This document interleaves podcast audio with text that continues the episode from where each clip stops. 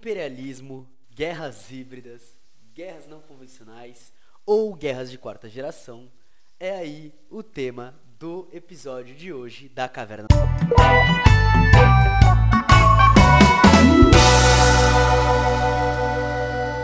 Bom, galera, tá começando mais um episódio com o seu podcaster da Praxis, Marcos Morcego.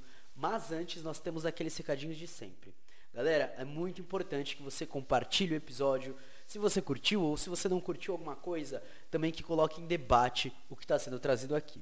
Além disso, além do podcast, a gente tem projeto na Twitch, em twitch.tv barra caverna morcego, onde fazemos live, leitura e discussão, onde a gente vê documentário, a gente vê vídeos aleatórios, a gente leva pessoas. Então também, para quem ainda não segue lá, vai em twitch.tv barra caverna morcego, tá?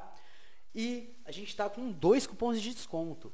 Um na autonomia literária, que é hashtag morcego na autonomia, que te dá 20%, e um na expressão popular, que também te dá 20%, mas ele rola apenas no livro do, do grupo de estudos da Caverna do Morcego, tá bom? E se você curtiu o projeto, quer apoiar, a gente tem o apoia.se barra Caverna Morcego, que é o nosso apoio coletivo, e o Pix, que é o nosso e-mail, que também serve para contato, caso queira chamar a gente para alguma coisa, que é, é mpbl97531.gmail.com. Tudo vai estar na descrição. Nossas redes sociais são arroba morcego, underline, marcos, underline, tanto no Twitter, quanto no Instagram, quanto no Ticoteco, fazendo dancinha de vez em quando. Então não esquece de seguir lá e qualquer coisa pode nos chamar.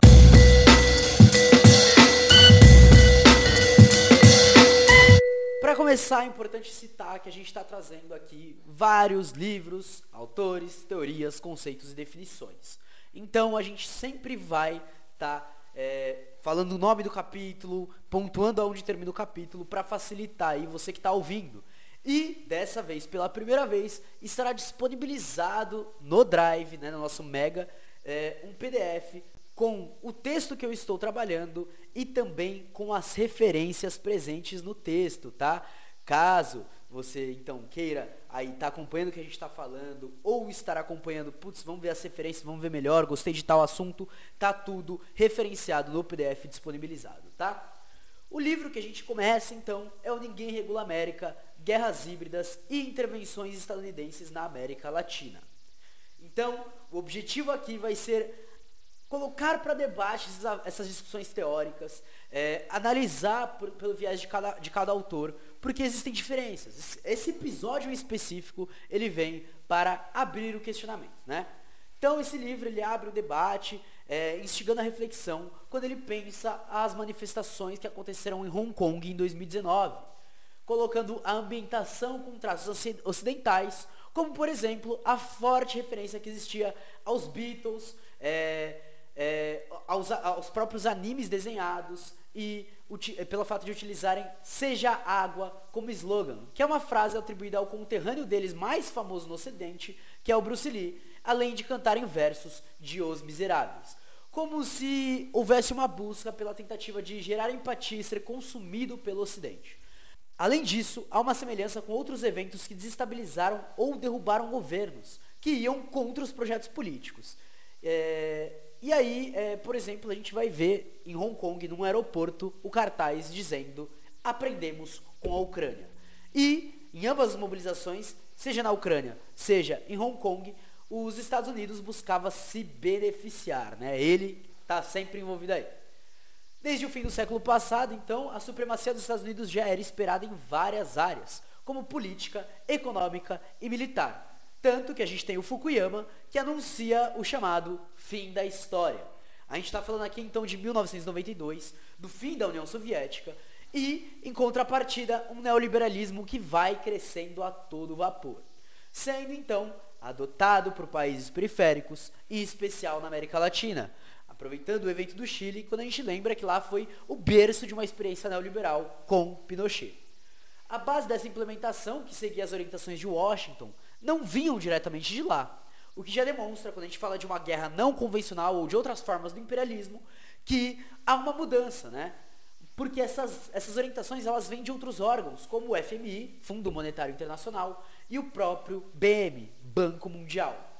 Enquanto isso, os Estados Unidos se preparavam militarmente para uma mudança de suas ações, que já estavam sendo relatadas e vistas desde a década de 70. Mais para frente nos aprofundaremos nisso. Logo após o 11 de setembro de 2001, com as invasões que não foram aprovadas pela ONU ao Afeganistão e também ao Iraque, foi demonstrado que não era o suficiente para os Estados Unidos, né? Embora devastassem tudo e deixassem um caos, eles não conseguiram nem ocupar nem manter a sua hegemonia. Portanto, não basta ter a superioridade em meios quando o problema está na estratégia adotada. E para isso é preciso é, uma reflexão bem breve sobre essa nova fase do capitalismo, que é o neoliberalismo, este sendo a expressão política da financiarização. Todas as movimentações, até o avanço tecnológico, contribuíram para que cada vez mais o capital se tornasse fictício. Tema que será é, trabalhado mais para frente também em episódios posteriores. A gente só está abrindo aqui, né? E aí, em uma contrapartida que também terá seu episódio próprio, a China vai buscando seu espaço, sendo talvez o único país de terceiro mundo, né, terceiro mundista, que até hoje está forte na disputa. Ele conseguiu combinar um modelo de desenvolvimento interno, exportação, apropriação e posterior desenvolvimento tecnológico para ampliar a sua capacidade de intervenção no sistema financeiro e na geopolítica internacional, deslocando então o centro do capital e passando pelas diversas crises que os países capitalistas mal conseguem sobreviver sem problemas estruturais. Outro fator é, que dá força é o próprio enfraquecimento do BRICS, né? que contava com Brasil, Rússia, Índia, China e África do Sul, e que deslocou para que as relações entre China e Rússia se aproximassem. Ainda mais com os fortes ataques e avanços promovidos pelos Estados Unidos e o distanciamento é, que acaba acontecendo no Brasil pelo governo neofascista, enfim, desde Temer, na verdade, né? Com isso, a estratégia deste país irá se alterar. A estratégia do próprio Estados Unidos, tá? É, são elementos aí, então a gente conseguiu abordar desde é, dos anos da década de 70, que aí, enfim, terão coisas mais particulares, até momentos mais recentes da geopolítica internacional. Para abrir o tema, então, a gente tem a Defense Planning Guidance, que é um plano da defesa que foi implementado entre 1994 e 1999 por dois nomes muito conhecidos, né? O Dick Cheney e Colin Powell, que era o secretário da defesa. E essa Defense Planning Guidance, desculpa por usar muito inglês, tá? Vai ser atualizada pela Estratégia de Defesa Nacional da gestão de Donald Trump de 2017, aonde é definido que os Estados Unidos devem ser a única potência mundial, podendo se utilizar de quaisquer meios para se prevenir e resolver de maneira seletiva os problemas de segurança que ameacem seus interesses. Portanto, o imperialismo que nós estamos é, sendo atravessados caracteriza-se ainda por preservar os Estados Unidos e seus aliados do eixo central, é, impedir a emergência de qualquer sistema alternativo de, de alianças. Busca proteger a própria acumulação do capital, o fluxo que existe do sul global para o norte. E é claro, ainda existem as questões de relações internas do próprio país. Como traz Grossfogel, que é um autor citado, a derrota do projeto norte-americano é uma vitória de todos e uma prevenção de destruição. Abre aspas. Trata-se de uma ofensiva neocolonizadora e neoliberal, que não se constrange em recorrer às ideologias neofascistas para substituir governos, manter estados desorganizados e impor severas restrições econômicas aos que a desafiam. Portanto, fecha aspas, o que antes vinha como é, intervenção diretamente militar, né? Você mandar lá um cara da, da Secretaria de Defesa, você mandar alguém assim, você fazer treinamento dos militares, não precisa mais necessariamente recorrer a esses meios. Existem outras formas.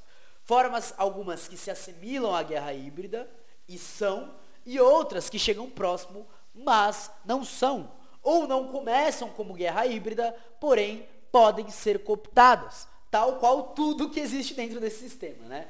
A culpa não é da mobilização, já é importante citar isso, vocês entenderão por quê. Portanto, é, seguindo esse livro, que é escrito por Ana Penido e Miguel Henrique Stedley, a gente vai buscar entender o imperialismo, as transformações tecnológicas nas comunicações e os métodos de guerra não convencional, chamado por alguns autores de guerras híbridas.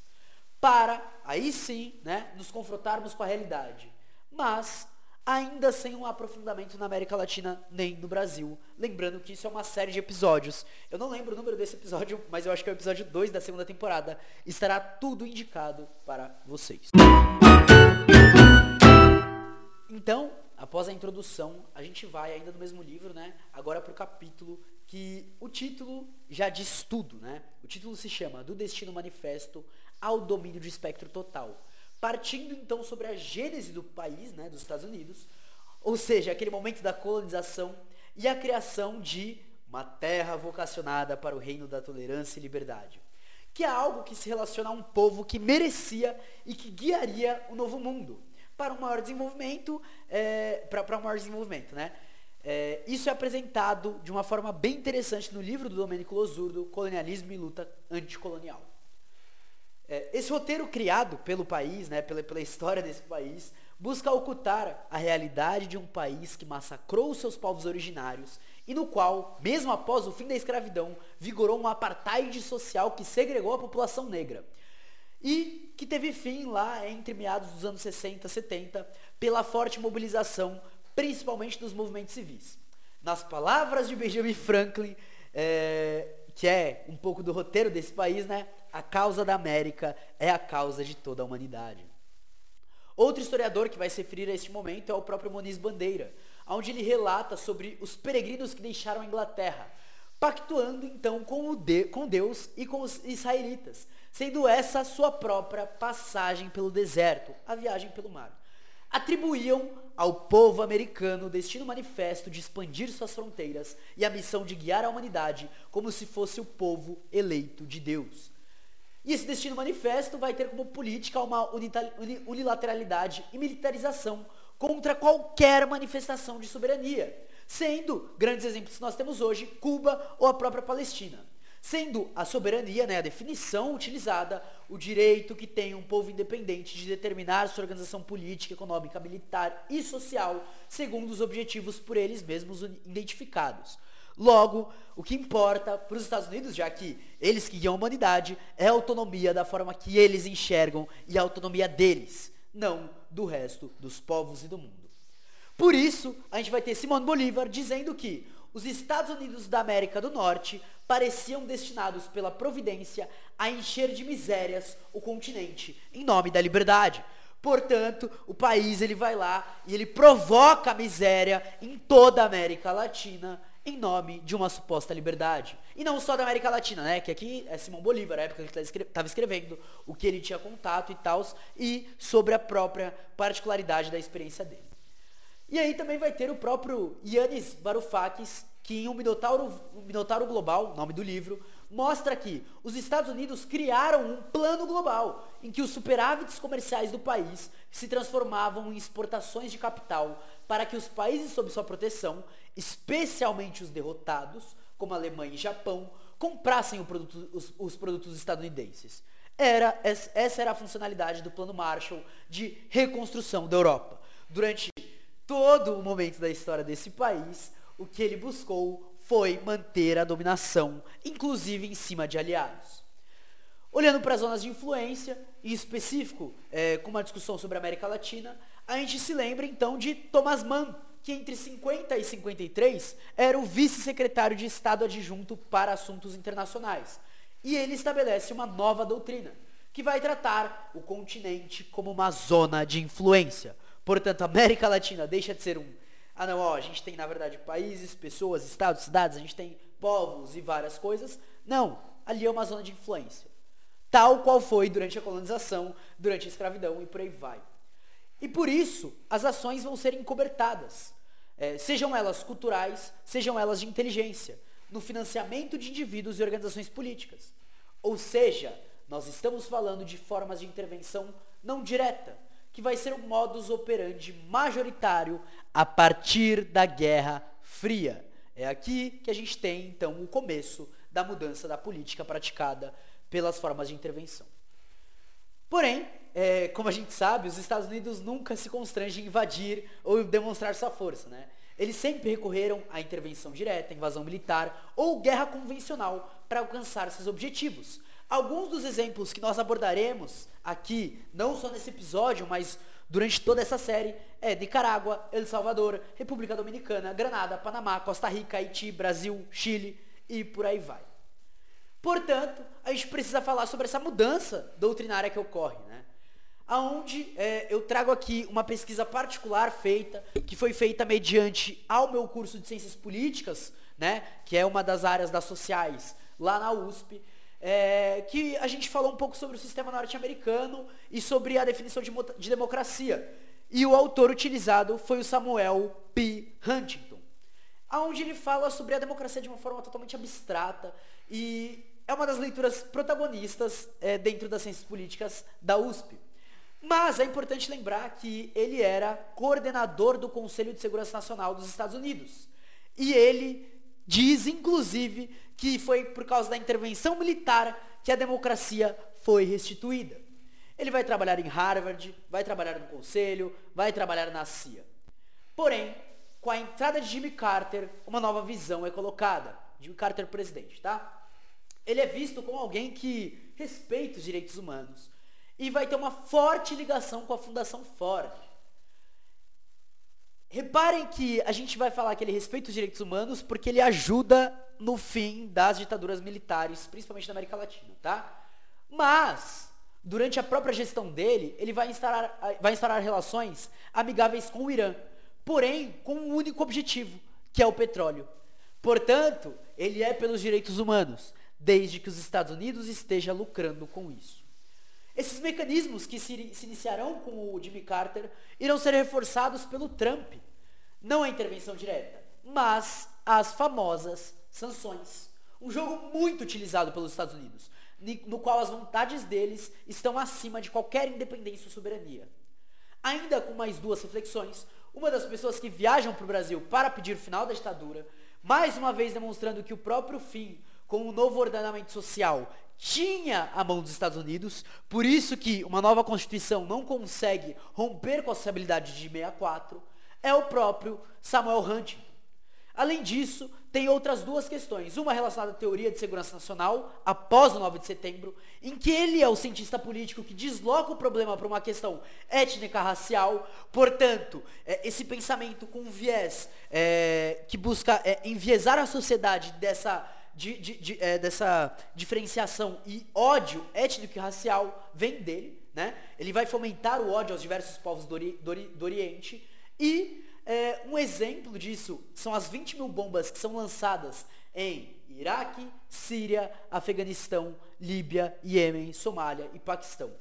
E também vai ser a teoria implementada nos grupos armados pelos Estados Unidos para a criminalização dos povos da Rússia. Não estamos aqui descartando as questões da própria Rússia. Apenas não é o elemento do debate. Eu acho importante citar isso porque eu sei que existe toda uma discussão e não é que ela está sendo ignorada. Falta pesquisa para eu poder apresentar aqui, então não irei entrar nisso, tá? Ainda temos o vazamento do Wikileaks, que demonstra a permanência da doutrina Mann é, a partir de Mann, Johnston e Beaton, que são três nomes, tá? Que dizem que com a massificação dos regimes democráticos, os Estados Unidos da América dedicaram-se principalmente ao financiamento e à invenção de organizações políticas e redes de entidades capazes de atuar em um ambiente legal. As comunicações diplomáticas revelam a preocupação em influenciar as disputas eleitorais de maneira preventiva e em buscar evitar a vitória de governos hostis ao império. Eu acredito que eu citarei isso mais para frente, porém o episódio em que eu falo sobre a ascensão das direitas no Brasil, eu trago um pouco da ligação de várias organizações da extrema direita com o capital internacional de think tanks e de é, expoentes do pensamento neofascista, tá? Então, um, um dos exemplos é o próprio George Bush Filho, que lança o que é chamado de guerra preventiva, que justifica a invasão ao Iraque. Montoya, Montoya e Palacios Júnior desmontam essa ideia, quando eles dizem que o Estado que promove uma guerra preventiva converte-se desse modo em agressor, naquele que rompe a paz, e por isso perde a legitimidade, ainda não viés mais liberal de legitimidade, tá? Em suma, a guerra preventiva é, na verdade, a guerra antecipada do forte contra o fraco, o velho exercício da hegemonia do império. Então esse não é o fim do imperialismo, mas uma reafirmação Portanto, novas formas de luta, disputa e construção hegemônica serão implementadas pelo Império, como o próprio avanço te tecnológico e uso de, dro de, drones, que foi a principal política do governo Obama no combate ao jihadismo. Além disso, a prática usada depois do Vietnã sofreu uma atualização. Aqui a gente fala de uma acumulação de conhecimento de antropologia e psicologia que redundariam nas chamadas guerras híbridas. Então, é, falando brevemente, as guerras híbridas então serão duas formas de guerra além da guerra convencional, ou seja, a guerra convencional não entra nesse, nesse arcabouço. Portanto, a gente tem é, um exemplo que é o financiamento e a guerra psicológica. Por exemplo, jogar no terror, no medo, que é o que foi feito em El Salvador em 1983, se eu não me engano. Nós teremos um episódio específico sobre a psicologia e essa questão. Falando de mais medidas indiretas, é, você precisa de um, de um exército no território adversário e também de um financiamento vindo do exterior, tendo o campo civil atuando também. Esse exército no território adversário não precisa mais ser do, do seu país. Os Estados Unidos financiam e capacitam uma força do país-alvo para derrubar o governo local. Eles não precisam sujar as mãos, além da assinatura do cheque, e melhor ainda, com o custo menor de uma intervenção militar tradicional. O Olavo de Carvalho não tira as ideias da mente dele. Porém, é a partir dele que a gente tem um expoente no próprio Brasil que participará de diversas formas e diversos grupos da extrema direita aqui no Brasil. E para finalizar um pouco, né, já indo para o final, a gente não está acabando ainda, mas essa parte, a gente fala então sobre o chamado domínio de espectro total a partir de Fernando Heredia, que diz que, para alcançar objetivos econômicos, os imperialistas realizam ações militares e políticas. Para alcançar objetivos políticos, realizam ações econômicas. Para engajar o mundo todo, utilizam seus métodos de comunicação com o objetivo de conseguir o apoio à sua estratégia militar, política ou, ou econômica. Portanto, é, esse domínio de espectro total que é trazido é justamente a forma do império e das direitas e do próprio sistema capitalista de se apoderar de todas as formas possíveis para convencimento e ação, aonde a sua ação será entendida como ok, como válida. Isso tudo formaria o assunto do qual tratamos, que é a definição dada por Ana Esther Cessenha e Muniz Bandeira. Eles falam que a pretensão estadunidense consiste em controlar nada mais nada menos do que céus, mares, terra e subsolo em todos os lugares do mundo. Visa dominar não territorialmente, mas culturalmente, economicamente e militar militarmente, espalhando o American Way of Life, o famoso estilo americano de vida, avançando o neoliberalismo exportando a própria doutrina militar. E aí, o próprio documento no, na, no, no, no, no, é, no National Security Strategy of the United States of America, né? então, é um documento que é elaborado pelos departamentos de Estado e Defesa e pelo Pentágono e pela CIA, em conjunto com o Departamento do Comércio e a Secretaria do Tesouro do governo estadunidense, que foi publicado no final de 2017, diz, é, o documento identifica a China e a Rússia como potências revisionistas, que ameaçam o projeto estadunidense de garantir a prosperidade econômica e a liderança tecnológica. Coreia do Norte e Irã são classificados como estados predadores, que ameaçam o equilíbrio geopolítico e o modo de vida americano. O documento, então, expressa que os Estados Unidos devem promover a paz mundial através da força. Isso é o próprio documento que diz. Porém, por mais que os Estados Unidos seja uma potência que não para de tentar avançar, as crises se espalham. Há uma ascensão da China e de várias resistências existentes. Mas a tentativa de universalizar uma visão de como viver e estar no mundo é sempre alçada algo que é apresentado pelos próprios teóricos e estudiosos, estudiosos norte-americanos, como é o caso de Joseph Nee. Pela força, nós também tivemos um grande investimento na questão militar. Portanto, democrata ou republicano, é o complexo industrial militar que de fato governa os Estados Unidos. E olhando para a América Latina, os Estados Unidos não precisam atuar diretamente aqui. Ele implementou sua doutrina e as Forças Armadas seguem. Os principais exemplos nesse sentido são o Plano Colômbia e o Plano México, e é claro, Pinochet, que, com o pretexto de combater o narcotráfico, contribuíram de modo significativo para a militarização da sociedade, e da sociedade e da política desses dois países. Eles desarmaram suas forças armadas nacionais para combates com inimigos externos e movimentam economicamente a indústria bélica e de inteligência estadunidense. Se repararmos bem, então é uma combinação fantástica para o capitalismo e para o império, né? Tecnologia mais militarismo, garantindo lucro e domínio.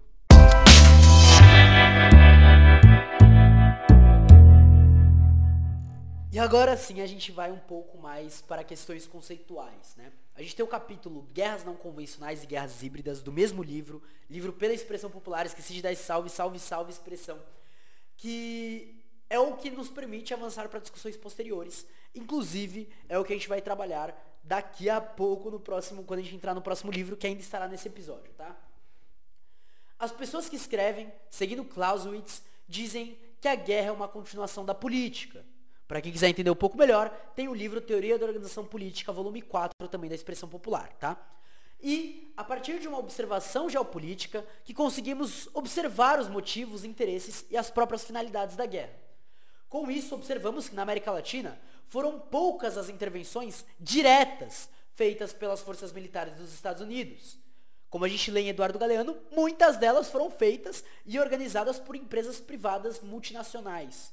É, Portanto, foram utilizadas as chamadas guerras híbridas, ou a depender do autor, guerras não convencionais, assimétricas, não tradicionais, conflitos de baixa intensidade, interestatais ou até pequenas guerras. E também guerras de quarta geração. Existem vários nomes aí, né?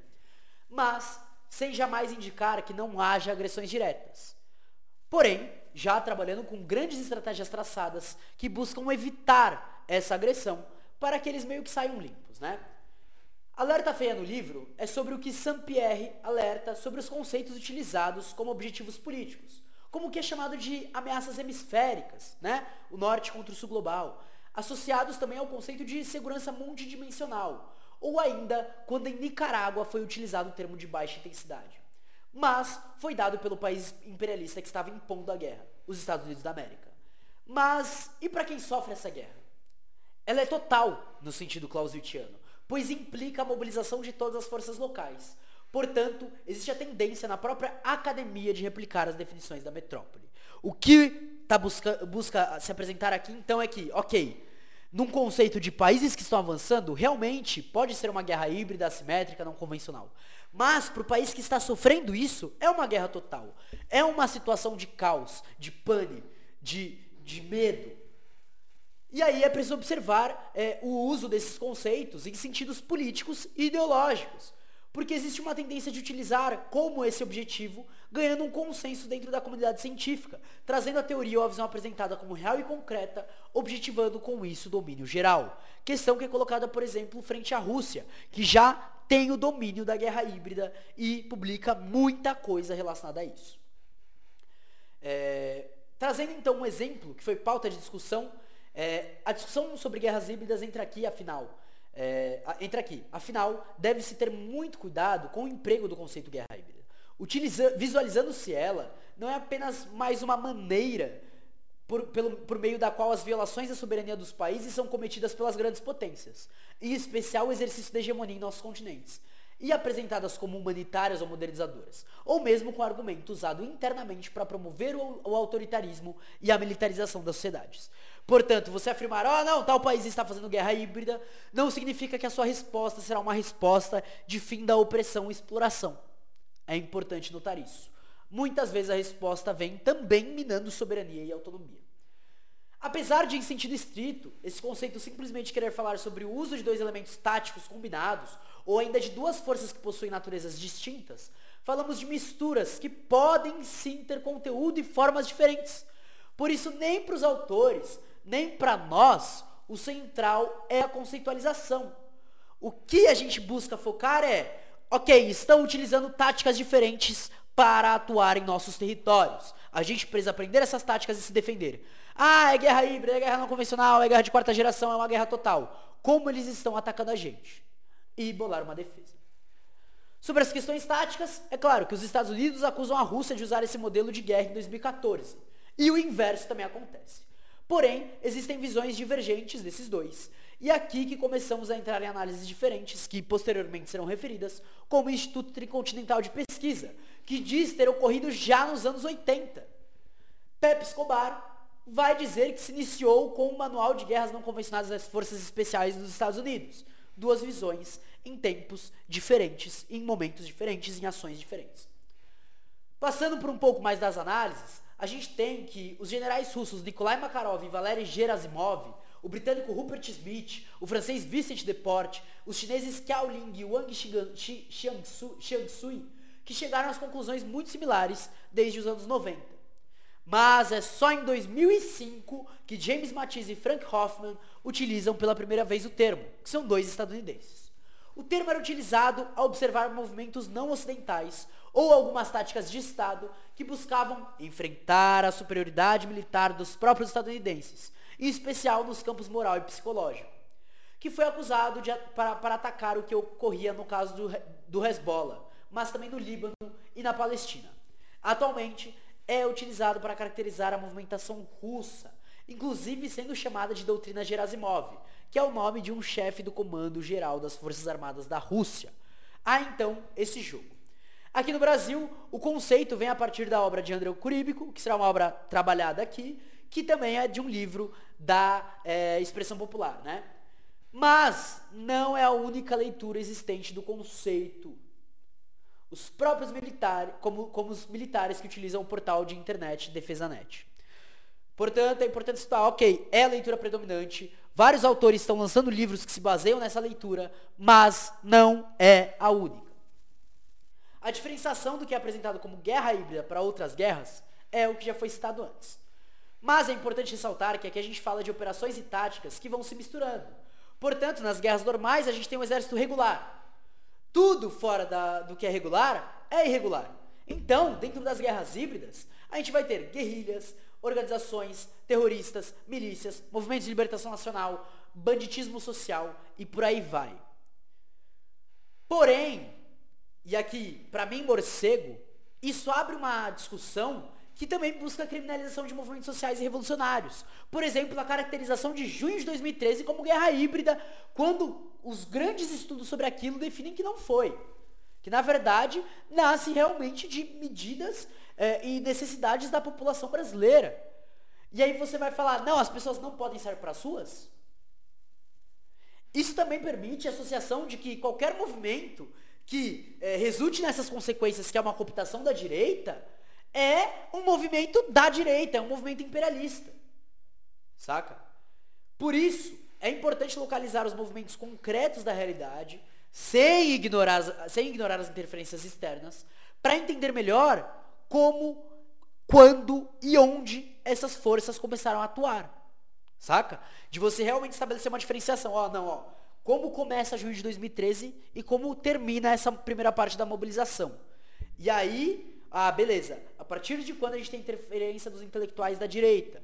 A partir de quando a esquerda deixa de apoiar? A partir de quando perde uma, uma força de mobilização?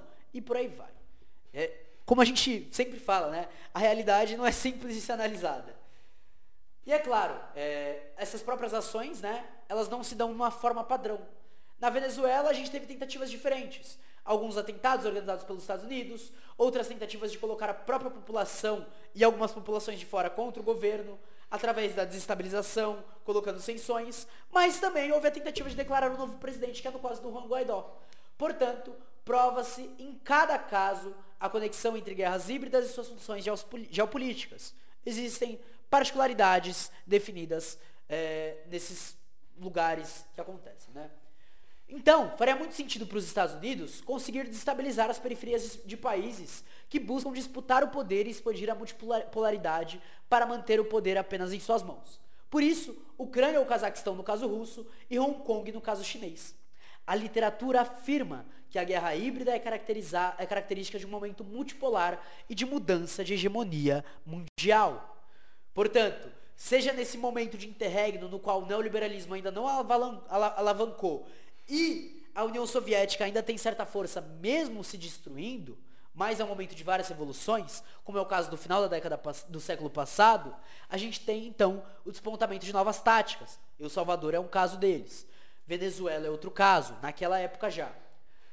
E hoje, né, onde a gente vive uma ascensão, por exemplo, da China e da Rússia, não entrando no mérito se são imperialistas, capitalistas, coisa do tipo, embora sim a Rússia é capitalista, tá? É, a gente tem isso. O próprio Vijay Prashad segue o mesmo rumo da construção que foi apresentada aqui nesse episódio sobre o Samuel Huntington. Ele aponta que a preocupação com os custos para a imagem nacional dos estados, dos estados atacantes está presente desde a Segunda Guerra Mundial, mas só se tornou doutrina a partir de 62, durante a administração Kennedy dos Estados Unidos, que buscou desvencilhar o país das acusações de intervencionismo e de colonialismo. É uma fuga a todas as acusações feitas.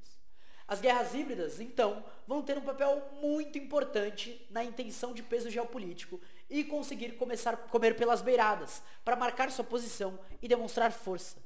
E aí é nesse ponto que marcamos que ela se torna muito distinta das guerras revolucionárias. Né? Uma guerra revolucionária, seja um movimento de libertação nacional, sejam é, algumas questões, como por exemplo foi junho de 2013, ele não busca destruir um centro geopolítico que disputa com o imperialismo. Ele busca romper com a sociabilidade presente. Ponto. Já uma guerra caracterizada como híbrida vai ser uma guerra que busca minar o poder e concentrar a hegemonia na mão de um país imperialista. Olha a grande diferença que a gente tem aqui. Ainda nessa mesma discussão, a gente tem o conceito de revoluções coloridas, que ficou conhecido, de acordo com Leitner, através das revoluções rosa na Geórgia e revolução laranja na Ucrânia. Após isso, tiveram as primavera, primaveras árabes e também a revolução colorida na Sérvia entre 98 e os anos 2000. Sendo nessa situação que o manual de Jenny Sharp, chamado Da Ditadura à Democracia, né, From Dictatorship to Democracy, que foi utilizado pela Otpor, que é uma força presente lá na, não lembro se é na, acho que é na Sérvia mesmo, que em conjunto com a CIA, que, que utilizou em conjunto com a CIA, sendo um manual que se tornou o treinamento aplicado nas outras revoluções coloridas. Não gosto do termo revoluções coloridas, tá?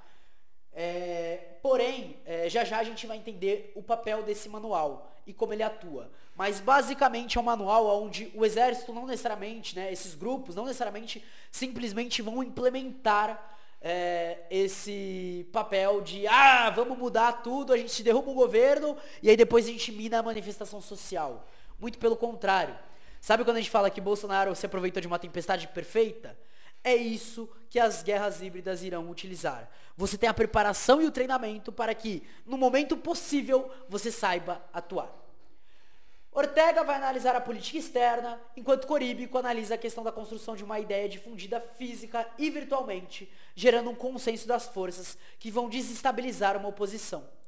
Liddell Hart faz afirmações semelhantes sobre como fabricar consenso, primeiro coletando informações e depois levando adiante uma campanha de propaganda multifacetada. Trump e Bolsonaro são exemplos disso. A gente vai analisar sobre isso quando a gente entrar na psicologia social em El Salvador, entre os anos 70 e 90. E também, é claro, a gente vai ter episódios sobre o modelo de comunicação aqui no Brasil. Voltando, é, mais pra frente a gente explica um pouco sobre isso. O próprio Obama falava, né? Só porque temos o melhor martelo não significa que todo problema é um prego.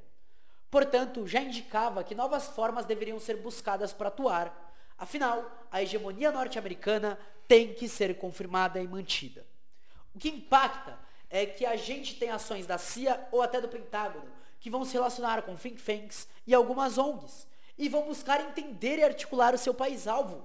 Ou seja, vão existir pesquisas, vão existir estudos para que se encontre as fragilidades e o ponto central para o ataque. E a direita tem tudo necessário para isso, né? É muito louco. E aí, exemplo de algumas formas que são utilizadas são as questões identitárias nacionais.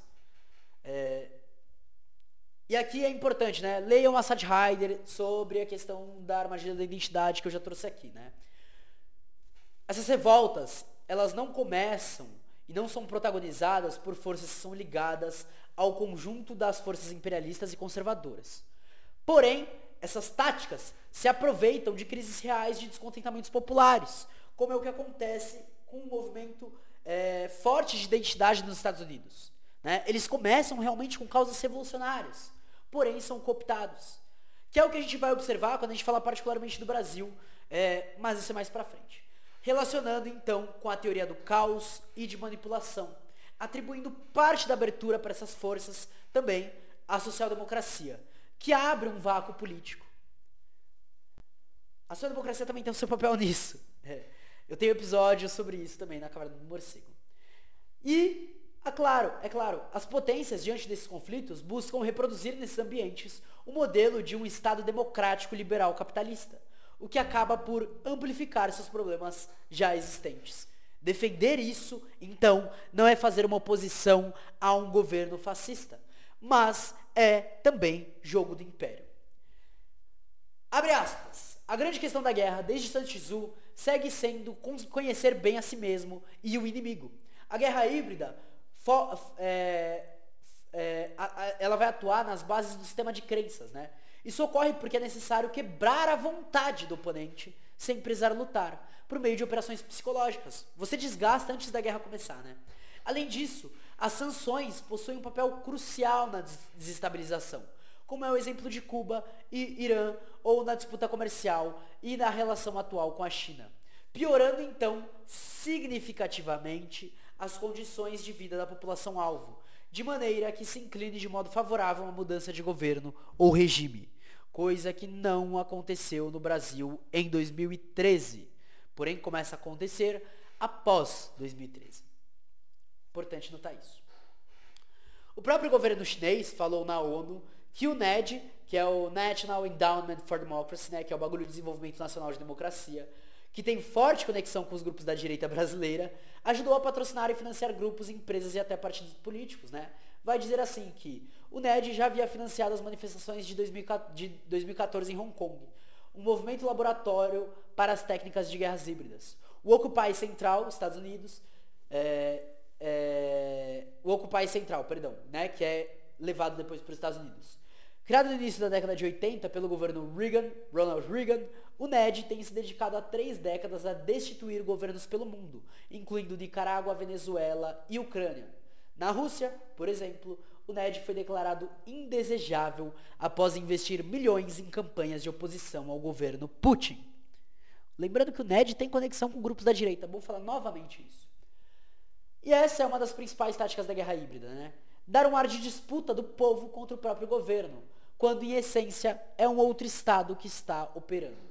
Então, por exemplo, a campanha de difamação que acontece ao, ao PT, que é puxada pelo Lavo de Carvalho muitos anos antes, mas após 2013, após a cooptação da direita, a gente vê ela ganhando força. E em seguida a gente vê um lawfare e políticas que favorecem o imperialismo promovida pelos governos seguintes. Passando brevemente sobre as redes sociais, é importante entender o papel que, as, que elas assumem, conseguindo ser o contato de núcleos dirigentes que divulgam ações e fazem propagandas, conseguindo assim recrutas e simpatizantes. Parte disso é a disputa que, que a gente tem de fazer para conseguir ocupar o máximo desse espaço. Mas é claro, evitando que a informação das forças dominantes consiga tocar todos os espaços. Porém, é, essa movimentação nas redes, né, o que acontece nelas, é algo já esperado. Seria surpreendente acreditar em uma suposta neutralidade das redes sociais. Afinal, por trás de sua aparência de liberdade e anarquia, existem poucas empresas que comandam a grande maioria delas. Existe todo um mercado de venda de dados. E é claro, ela segue a lógica capitalista, tanto mercadologicamente como ideologicamente. Helena Martins, que é autora fantástica também de livro pela expressão popular, aborda a digitalização da sociabilidade reflete sobre justamente o que eu acabei de trazer, né? Chegando à individualização dos padrões de comportamento e consumo. Portanto, como alerta da própria Helena, o que parece gratuito, na realidade é uma troca. Os serviços disponibilizados pelas companhias são a contrapartida para que os usuários forneçam informações pessoais. Soma-se a isso a mediação feita por algoritmos, que são códigos escritos por instituições que tentam prever ou direcionar comportamentos para aprender, para a atenção, reduzir o tempo livre, gerar necessidades de consumo e influenciar opções políticas. Na reportagem de Edward Snowden, foi apresentado o relatório da ligação do PRISM, que é um programa de espionagem massiva com Microsoft, Facebook, Yahoo, Google e também com a Apple. Então, mensagens e publicidades, programas e, e program, mensagens e publicidades programadas são preparadas e enviadas, a fim de falsificar a realidade. Mas isso não quer dizer que elas caem em ficção. Muito pelo contrário, fazem operações psicológicas para se aproximar da realidade. E aí que algumas operações em discursos universais incontestáveis buscam facilitar a, a capitulação de diversos setores da população, como coisas amplas, por democracia, pela liberdade, e, surpreendentemente, só que não, contra a corrupção. Seguindo os autores, a gente vai ter que, por coincidência, essas técnicas remontam ao fascismo, que, não à toa, é também um fenômeno político dirigido pelo capital financeiro. É alimentado pelas frustrações dos setores médios da pequena burguesia, em seus termos constantes, em seus, em, em, em, em seus termos constantes pela proletarização. Então, nesse nível, para evitar a reflexão, é necessário combater e omitir as contradições. Algo que a esquerda reformista, infelizmente, né, a, a social-democracia, ajuda o lado fascista, ao mesmo tempo que se produz uma identidade mínima suficiente para garantir a unidade do movimento. Nos tempos atuais, com o avanço tecnológico de propaganda, de campanhas e de informação, ou melhor, de desinformação, ganharam outra escala para as guerras. E é claro que as ações locais vão ter grande importância, seguindo o que a gente está abordando aqui, é, seguindo o que a gente está abordando aqui. Por isso que o papel de pensar nas táticas particulares, formar pessoas, estudar a movimentação política, além de atuação é, de agitação e propaganda, vai ser tão, né, vai ser, como eu disse, de grande importância. A gente pode ir para alguns exemplos rápidos e curtos? É, uma nova onda, por exemplo, de crianças liberais que estão fazendo vídeo. O MBL, Terça Livre, Brasil Paralelo, as milícias e por aí vai. É, eu recomendo muito ler as relações das direitas com as fake fakes que eu fiz nos episódios sobre a sessão das direitas. Né? A gente nos aprofunda no, no, na dispersão ideológica mais à frente. Porém, é importante entender que muitas vezes existe forte mobilização e construção para que seja produzida uma ideia. E as pessoas que levem o movimento pensem que a ideia é própria. Isso faz parte da operação psicológica. Que as pessoas tomem aquilo como se fosse seu. Segundo o Curíbico, alguns gatilhos irão influenciar isso embora eu tenha discordância com os exemplos utilizados, tá? É, que deve ser algo controverso e polarizador, sendo alguns gatilhos resultados é, eleitorais, aprovação de leis controversas, medidas impopulares do governo e prisões de líderes de oposição. É importante tomar cuidado com isso, tá?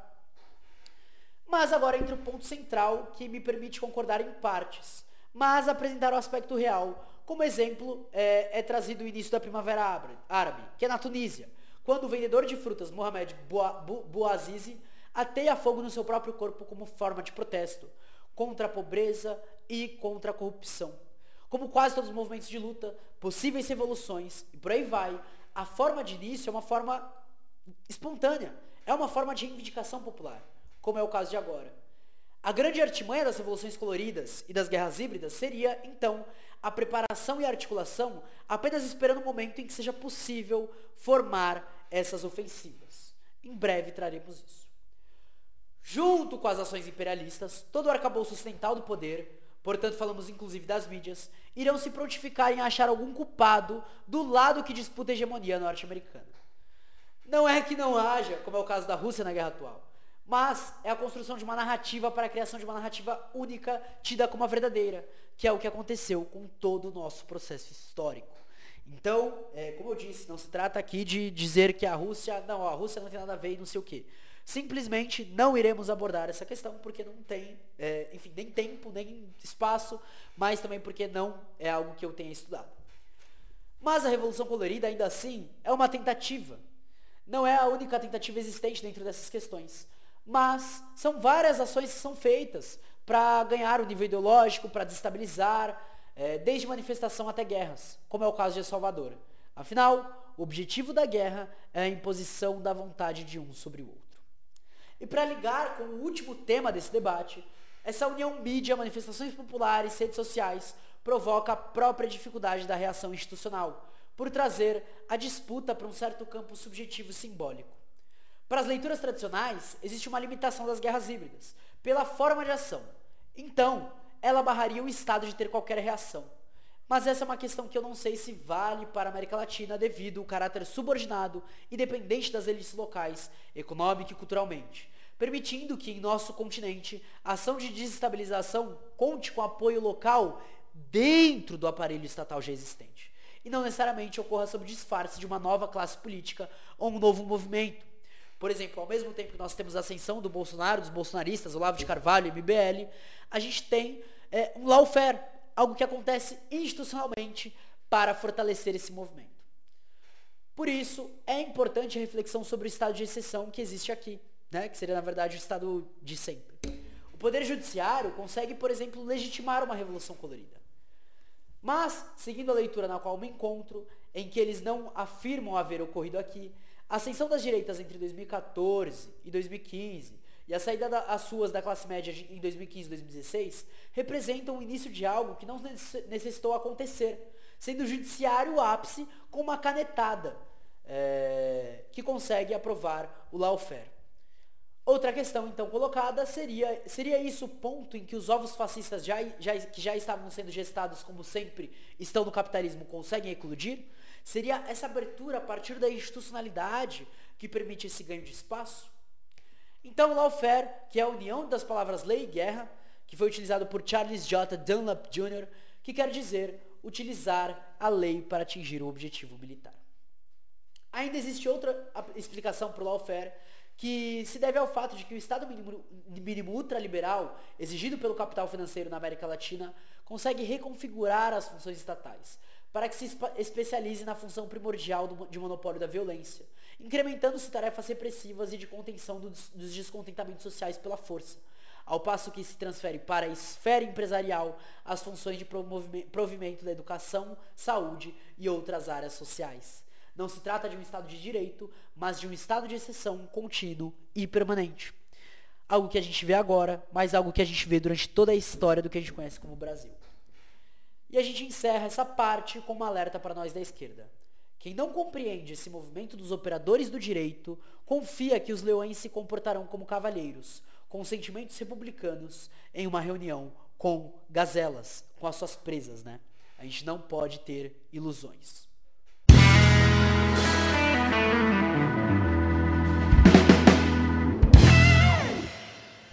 Agora sim a gente entra no livro do André Curíbico, né? Foi lançado pela Expressão Popular também, Guerras Híbridas, das Revoluções Coloridas ao Golpe.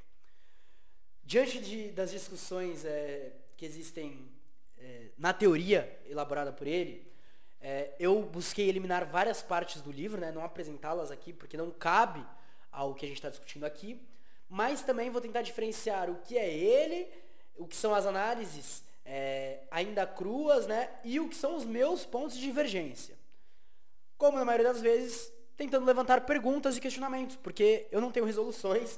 Eu espero que alguém aí consiga apresentar a partir desse episódio, né? Começando pelo próprio capítulo 1, a gente fala um pouco sobre esse contexto teórico, é, em que algo já, que já foi afirmado é agora reafirmado, que é a questão geopolítica. A gente tem para os Estados Unidos Alfred Thayer Mahan, como quem conduziu o pensamento geopolítico e a forma pelo qual o país age.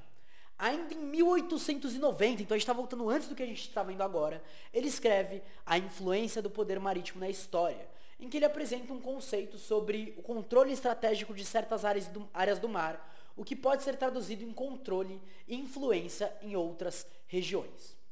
Seguindo essa linha teórica, vem Alfred Macaider, que em O Pivô Geográfico da História vai falar sobre o controle do que chama de Heartland, o coração da Terra, que ele identifica como parte da Rússia e Ásia Central. Essa combinação teórica é o que mostra a importância da Rússia no planejamento geopolítico mundial e colocaram na mira daqueles que buscam o domínio global, seja na França de Bonaparte ou da Alemanha de Hitler.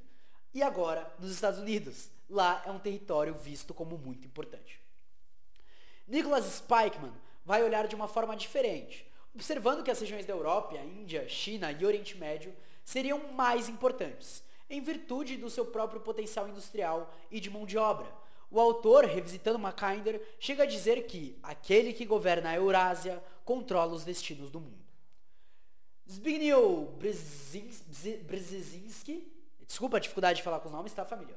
Que chegou a ser conselheiro de segurança nacional do Jimmy Carter, publica O Grande Tabuleiro de Xadrez, a primazia estadunidense e seus fundamentos, em 1997 mostrando em que pontos os Estados Unidos deveriam preservar seu domínio unipolar na Eurásia, nomeando de Balcãs Eurasiáticos, incluindo as, incluindo as teorias anteriores. As recentes independentes ex-repúblicas soviéticas da Ásia Central e do Cáucaso. Com isso, busca introduzir a desestabilização periférica e estratégica dos Balcãs eurasiáticos. Portanto, tem teorias dentro dos Estados Unidos sobre isso, mantendo a hegemonia norte-americana, é, mantendo a hegemonia da, norte-americana. Para o período da escrita, forma uma prevenção contra um conluio de potências continentais que poderia ameaçar o controle estadunidense na Eurásia. Com isso, expande-se a ideia de um caos que vai enfraquecer as, as periferias para fins estratégicos. E como se dá a mudança dessa estratégia? Tanto em 2003 contra o Iraque, como na guerra da OTAN em 2011 na Líbia, houveram gastos enormes, além de custos colaterais, como político. Novas formas então serão usadas, como a gente verá mais para frente. O que pode ser feito, contudo, são campanhas de sabotagem política indireta sob a aparência de movimentos pró-democracia ou confrontos civis apoiados por fora, como observamos nos diversos nomes que já foram citados neste episódio. Essa guerra, chamada de quarta geração, já havia sido definida, por exemplo, em 1989, com William Lind, em um artigo para a Marine Corps Gazette, em que seriam fluídas, descentralizadas e assimétricas. Além disso, e aqui eu discordo, ele diz que Lind também previu que haveria mais ênfase na guerra da informação e em operações psicológicas. Antes de avançar, né, o ponto da minha discordância é a partir de Martim Baró, que anos antes já relatava o uso da guerra psicológica no que ele chama de guerra suja, que seria já esse novo, esse novo modelo de guerra, aplica, sendo aplicadas na América Central de forma brutal. Voltando para Lind, ele fala sobre as operações psicológicas, que podem se tornar a arma operacional estratégica dominante, assumindo a forma de intervenção midiática e informativa. De acordo com Andrew, esse modus operandi, segundo o que ele chama de revolução colorida, portanto, as guerras híbridas serão o epítome das guerras da, de quarta geração. Essas novas guerras terão como a forma principal a guerra híbrida. Então, é, dando um novo passo de avanço é, teórico, a gente tem John Warden, que cria um conceito de cinco anéis estratégicos para a sustentação da força adversária. Indo do núcleo do anel para fora, Sendo o centro o mais importante, a gente tem a liderança, depois a base do sistema, depois a infraestrutura, depois a população e as forças armadas em campo. Quanto mais ao centro você atinge, mais impacto irá surtir. Irá surtir. Para a Revolução Colorida acontece uma separação e mudança em relação ao anel, que é a separação entre sociedade e indivíduo. Mas observemos que, por exemplo, o bolsonarismo aqui no Brasil, ele impacta as Forças Armadas, parte da população e busca minar a infraestrutura, tentando atacar a base do sistema. E, por fim, também tenta a liderança é, da hegemonia, seja ela da ordem, a partir da, da direita, seja ela da esquerda, a partir da esquerda reformista. A sociedade tem em seu núcleo a liderança, depois as Forças Armadas, a elite, a mídia internacional e, por fim, a população. Não querendo entrar, mas já entrando, é, eu acho uma análise complicada, tá? É, eu, se fosse para trabalhar com os anéis, a, o primeiro, a primeira definição que a gente utilizou aqui é melhor. É, continuemos. O objetivo, então, de uma revolução colorida é tomar o poder e derrubar a liderança do Estado. Com isso, por exemplo, caso haja uma desestabilização, quem socorre o núcleo da liderança para que surja uma guerra não, não convencional são as Forças Armadas. O autor diz ainda que é, em baixas proporções, como nos eventos da Ucrânia. Continuando e citando ele, a elite é o terceiro anel mais profundo, porque ela tem o poder de influenciar a mídia e a população. Mas, em geral, é incapaz de induzir as forças armadas ou a polícia. As mídias internacional e nacional têm graus variantes de importância, a depender do estado-alvo, mas ambas têm algum efeito sobre a população. E, é claro, resta falar do indivíduo, onde a família é o núcleo, indo para os extremos a gente tem trabalho, vizinhança e religião e país. Para isso é importante as pesquisas que buscam reunir dados acerca de sua demografia-alvo, para achar qual o círculo mais vulnerável, que é o que é projetado por campanhas de direita, tendo em vista, por exemplo, o caso da eleição do próprio Donald Trump. Indo para Lindell, é, BH Lindell Hart, em 54, em A Estratégia da Abordagem Direta, ele fala sobre isso dizendo que a perturbação do equilíbrio psicológico e físico do inimigo é o prelúdio vital para uma tentativa bem-sucedida de o derrubar. Essa perturbação é produzida por uma abordagem estratégica indireta, intencional ou acidental.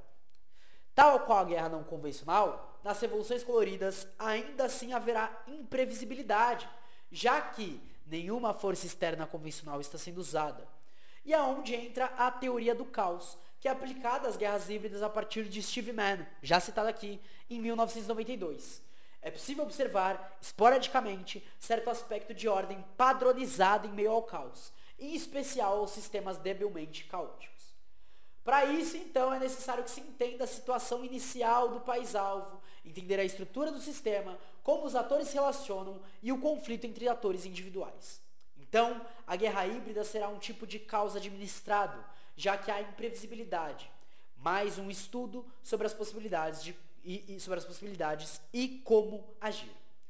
Também haverá uma liderança velada, que foi definida como assistência militar discreta dos Estados Unidos, com outras entidades fazendo o trabalho sujo, em que tendo os Estados Unidos da América como centro, busca aliados e líderes das regiões.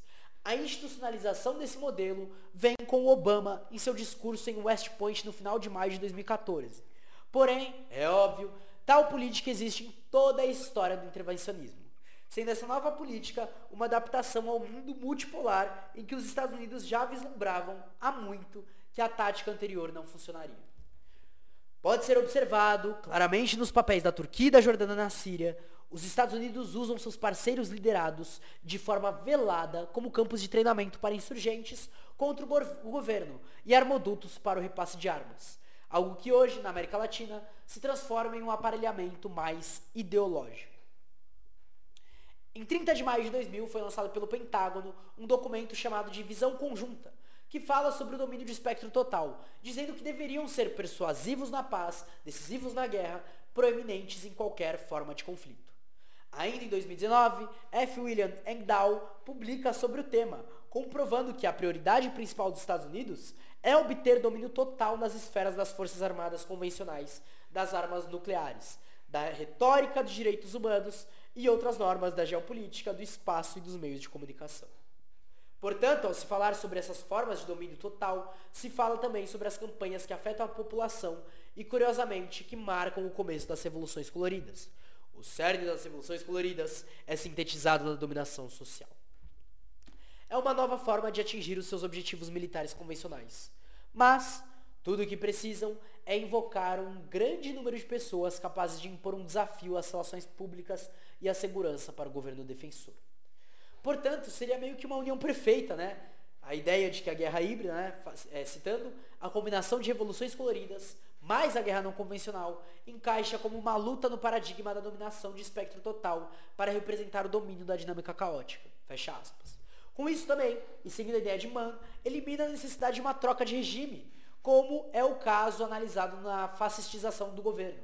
Portanto, a gente poderia dar um passo além e achar resquícios em toda a estrutura do Estado capitalista. Por isso, talvez, várias relações conceitualizadas aqui possuem identificação com movimentos anteriores. E, trazendo o um resumo de Andrews sobre a dominação de espectro total, ele diz que, como parte da estratégia oficial do Pentágono, das forças, as Forças Armadas dos Estados Unidos vem trabalhando com vistas a dominar toda e qualquer faceta dos recursos de guerra que existem. A guerra híbrida apresenta-se como um pacote híbrido excepcional de dominação intangível e tangível das variáveis do, do campo de batalha, que manifesta-se de maneira largamente indireta. Em suma, ela é o paradoxal caos estruturado, na medida em que pode assim ser considerado, que está se tornando uma arma para se satisfazer objetivos de política externa específicos. Isso faz dela tanto uma estratégia como uma arma, dobrando sua eficiência no combate por procuração, igualmente desestabilizando o alvo. Indo então para as revoluções coloridas, que é um terreno arenoso, mas a gente tem que passar por esse tema. Na nota 38 do livro, tem algumas referências a um artigo que é recomendado para estudar um pouco melhor essa estrutura organizacional das revoluções coloridas. Então, para quem quiser maior aprofundamento, recomendo isso. É, é isso. A gente parte a partir do consenso da propaganda, que são a espinha dorsal. O esquema de disseminar informações é o mais importante, o que ganha impacto com a era das informações. Edward Bernays, em 1928, falava sobre um pequeno grupo de pessoas que influenciava grandes massas, buscando aparentar uma certa ordem em meio ao caos. Mesma coisa que a gente estava trabalhando agora há pouco, né? Abre aspas. Não seria possível controlar e reger as massas de acordo com a nossa própria vontade, sem que elas percebessem? Fecha aspas. Antes de avançar, é preciso refletir sobre, né? É, essa discussão que eu estou trazendo aqui sobre essa psicologia das massas, né?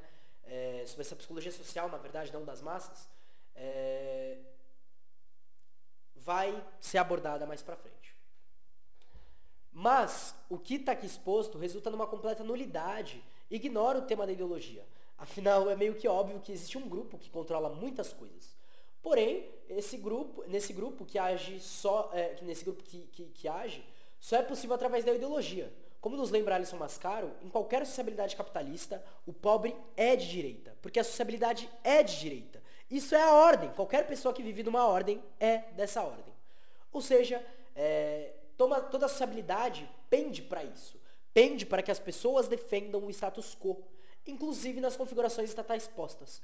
O estudo né, de, de, de, dessas massas vai fazer parte do que é chamado de revolução colorida, porém, é, essa, essa análise, né, levando em conta que ela se leva de uma perspectiva de precisamos lutar contra isso, ignora o caráter da ideologia e da sociabilidade.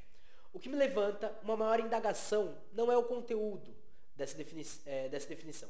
Afinal, a gente tem provas que essas operações ocorrem. Mas é, não seria o desenvolvimento das relações sociais de produção que pendesse para isso? É, uma maior acumulação do capital? É, a luta contra uma ideologia, um movimento que busca desintegrar o capitalismo, seria a resposta para isso? Porque, partindo disso, é, a análise e a discussão sobre esse tipo de revolução, né, dessa revolução colorida, seria alterada em forma e conteúdo e adquirir, ganharia um caráter totalmente reacionário, que é utilizado tanto por, por, por leituras liberais como de esquerda reformista, pra, e às vezes até de, de radical, para deslegitimar certas mobilizações. Né? Mas Vamos lá. Ficou meio confuso essa parte, mas acho que vocês pegaram.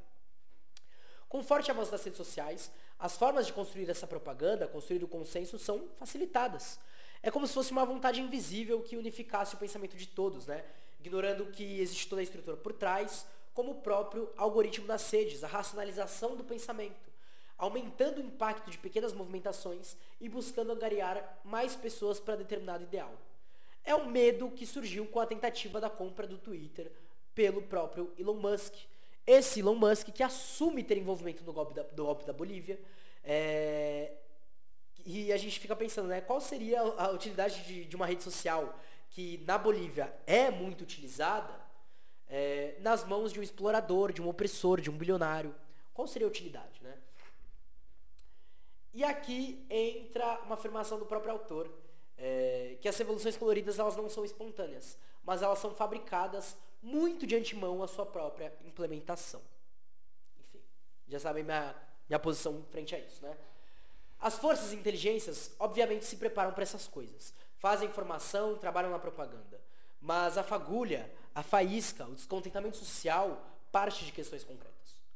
O que é chamado de revolução colorida só pode se formar através de algum desordenamento, que muitas vezes é antissistêmico.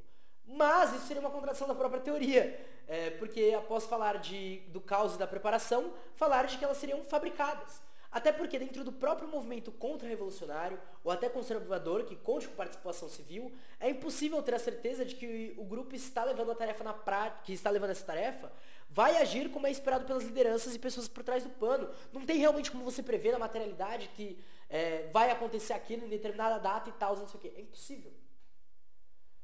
É claro que as campanhas de informação e propaganda atuam nesse sentido, de construir algo.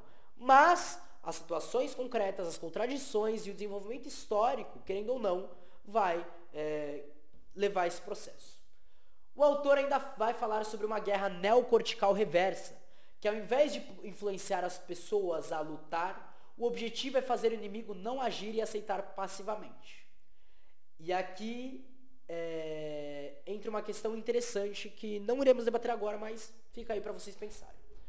Após uma longa imersão né, nesses contrapontos, chegamos então na parte interessante, que é o modelo da disseminação feita por think por exemplo, é, que vai partir desde órgãos centrais até intelectuais orgânicos que chegam na população que está fora desses círculos, começando então por uma rede em cadeia, que ainda vai ser num sentido de passagem entre as lideranças. Né? Então imaginem uma linha com dois pontos. A gente tem uma liderança falando para outra liderança.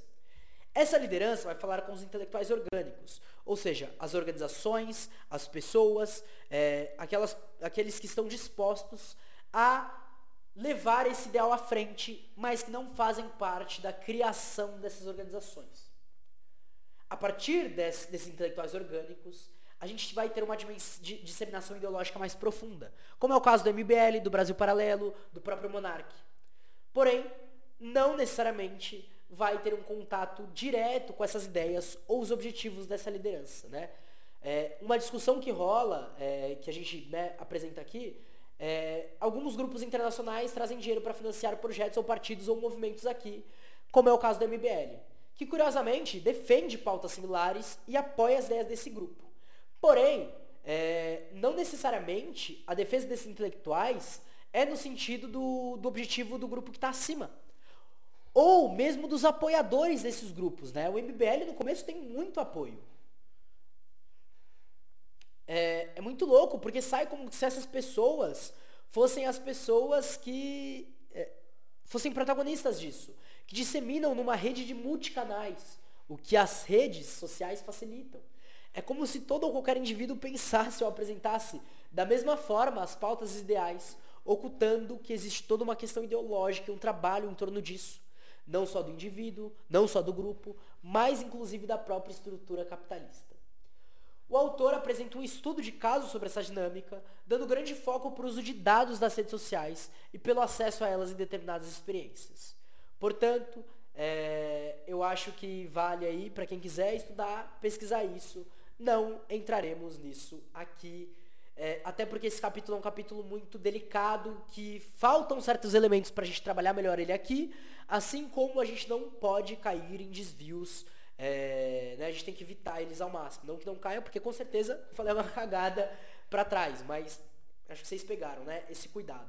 E essa parte, então, se encerra por aqui. Bora para a próxima. Agora, é, fala, abordando um tema que para mim deveria estar na abertura desse livro, a gente fala sobre guerra não convencional. Que desde os anos 70, 80 já vinha sendo analisado, como a gente já trouxe aqui, né? vários exemplos, até antes, né?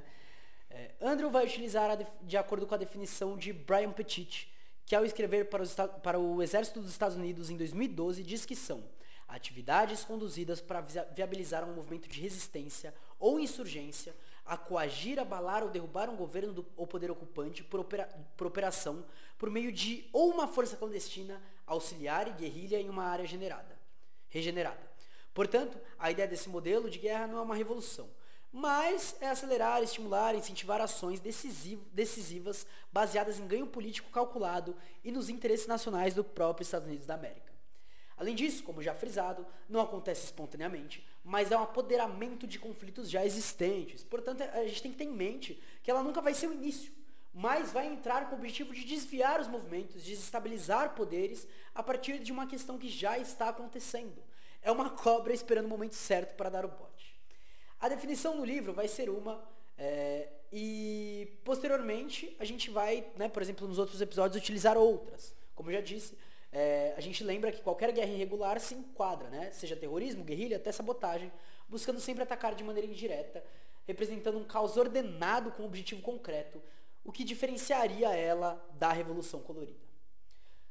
Entre as notas 75 e 79, existe uma série de artigos, alguns da própria CIA ou do governo dos Estados Unidos, que vão ajudar a elucidar o processo que acontece.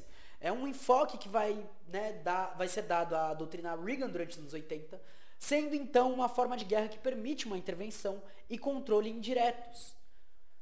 Ainda é preciso falar das formas pelas quais essa, essa, essas formas de intervenção se desenvolvem, ou, se preferirem, né, se atualizam. Que talvez o principal exemplo sejam as redes.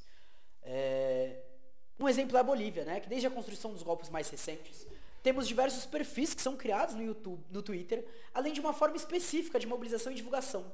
A rede em si não foi criada com esse objetivo.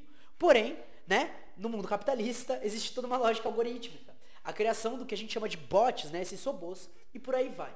E com o resultado disso, e sabendo do envolvimento de Elon Musk na tentativa do golpe, ou a tentativa de comprar o Twitter que levanta não só, não só uma suspeita, né, mas o desenho de uma nova tentativa.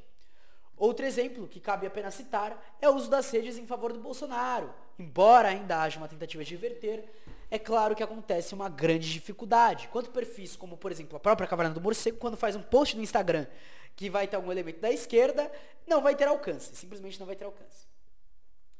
E para que não fique só nesses exemplos, é, a gente vai então é, sobre olhar, para, por exemplo, para a nota 101 do livro, onde o documento divulgado pela NSNBC Internacional, em 2012, que faz parte de um documento que foi utilizado pelo, para treino do Exército dos Estados Unidos, é, diz que também inclui uma visão geral da atitude oficial dos Estados Unidos acerca dessa estratégia, dentro de diversas formas de pressionar um adversário. E dois exemplos utilizados pela autora são a Síria e a Ucrânia. Dentro de algumas das medidas estão a luta pela informação ou até pelo discurso, em que não vale o real, mas estabelece-se um inimigo, estabelece-se algo que se mire à insatisfação. Isso foi feito e ainda é feito por algumas pessoas e grupos, como Olavo Finado de Carvalho, né? Ele não fala mais, enfim, MBL e o Brasil Paralelo.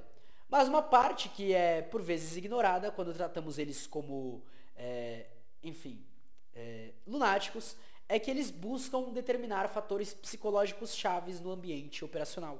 Eles entendem como impactar o território e o que seria apoiado, além de lutar contra a informação, que vem do lado oposto. Né? Aquela fita, pô, a, o que diferencia a gente é que a gente fala a verdade e tal, não sei o quê, mas eles tentam cortar tudo a verdade.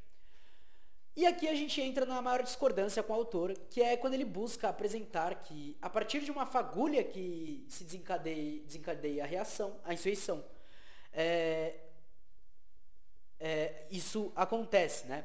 Só que ele diz que a fagulha é uma revolução colorida. Mas a gente volta, ele fala da questão do caos. É, a revolução colorida, ela não pode ser pré-determinada. Todos esses processos de intervenção, eles vão necessitar de algo que aconteça no local, não necessariamente projetado, né? Mas é, isso ignora toda a relação sociedade-indivíduo, como se as pessoas não fossem elas também algum agentes, né? Sujeitos. É, e aí você pontuar que os grupos dominantes se preparam e estudam para alguns cenários diversos para, para conseguirem atuar é diferente, né? Porque existem limites dentro do próprio movimento, dentro da própria realidade. Ela é controversa. Então, para o autor, a guerra não convencional vai ser o último componente da guerra híbrida. E aí, como vocês veem, o livro que a gente cita antes, ele coloca o contrário, né? A guerra híbrida é um modelo de atuação dentro da guerra não convencional. Existe essa diferença. E entrando na última parte sobre guerra híbrida, o capítulo se chama A Ponte, aonde, de acordo com o autor, é o que une tudo o que se refere à construção dele de guerra híbrida. E aqui a gente vai trazer então um breve resumo, porque é o encerramento. Né? A abertura da discussão se dá expondo a questão geopolítica, procurando a desestabilização e tendo um Estado-alvo. O objetivo é provocar uma fragmentação estratégica, fazendo com que o caos engula o que está ao lado do alvo, para que ele se desestabilize. O avanço e a conexão das teorias que são desenvolvidas desde o manual de Jenny Sharp, do TC 18 01, que é o nome do manual, e chegando nesse livro, completam a questão teórica da guerra híbrida. Ele, então, traz mais um acúmulo teórico sobre a guerra híbrida. Parte do que foi abordado aqui, como o estudo sobre os enxames e a teoria dos círculos, né? o enxame é aquela, aqueles grupos que vão atuar é, mobilizando pessoas de fora da rede, irão ser exemplos da teoria de caos armatizada, sendo as guerras não convencionais uma forma mais violenta, intensa e universal das revoluções coloridas. Revolução colorida, então, é o ponto que não necessita é, de uma força mais violenta, e a guerra não convencional é esse ponto da, da guerra mesmo. E assim a gente encerra a parte de André Alcoríbico. Mas antes, é importante né, deixar claro que a gente é, apontou algumas lacunas que ainda ficam para serem discutidas, tá? Outros problemas é, não foram apontados só por mim, mas dou um salve aqui em camaradas que mandaram isso, que pontuaram quando eu disse que estava lendo o livro e até quando eu mandei certos trechos, tá? Então a ideia não é encerrar esse debate, mas é demonstrar que ainda tem muita coisa para a gente ser discutida aqui. Porém, é, o próximo livro que a gente vai trazer aí, Samir Amin, vai ser muito interessante também. Bora lá! Então, o livro da vez, né, de Samir Amin, é o Somente os Povos Fazem Sua Própria História, que foi utilizado no primeiro episódio dessa temporada, porém a gente utilizou a introdução, que é do Aijaz Ahmed, e agora sim trazendo Samir Amin. Muito obrigado, Expressão Popular, Tricontinental aí, por trazerem isso que eu acho muito importante. A gente começa então no capítulo que aborda a economia política do século XX. Para isso, ele fala para a gente olhar para a chamada Belle, Belle Époque, né?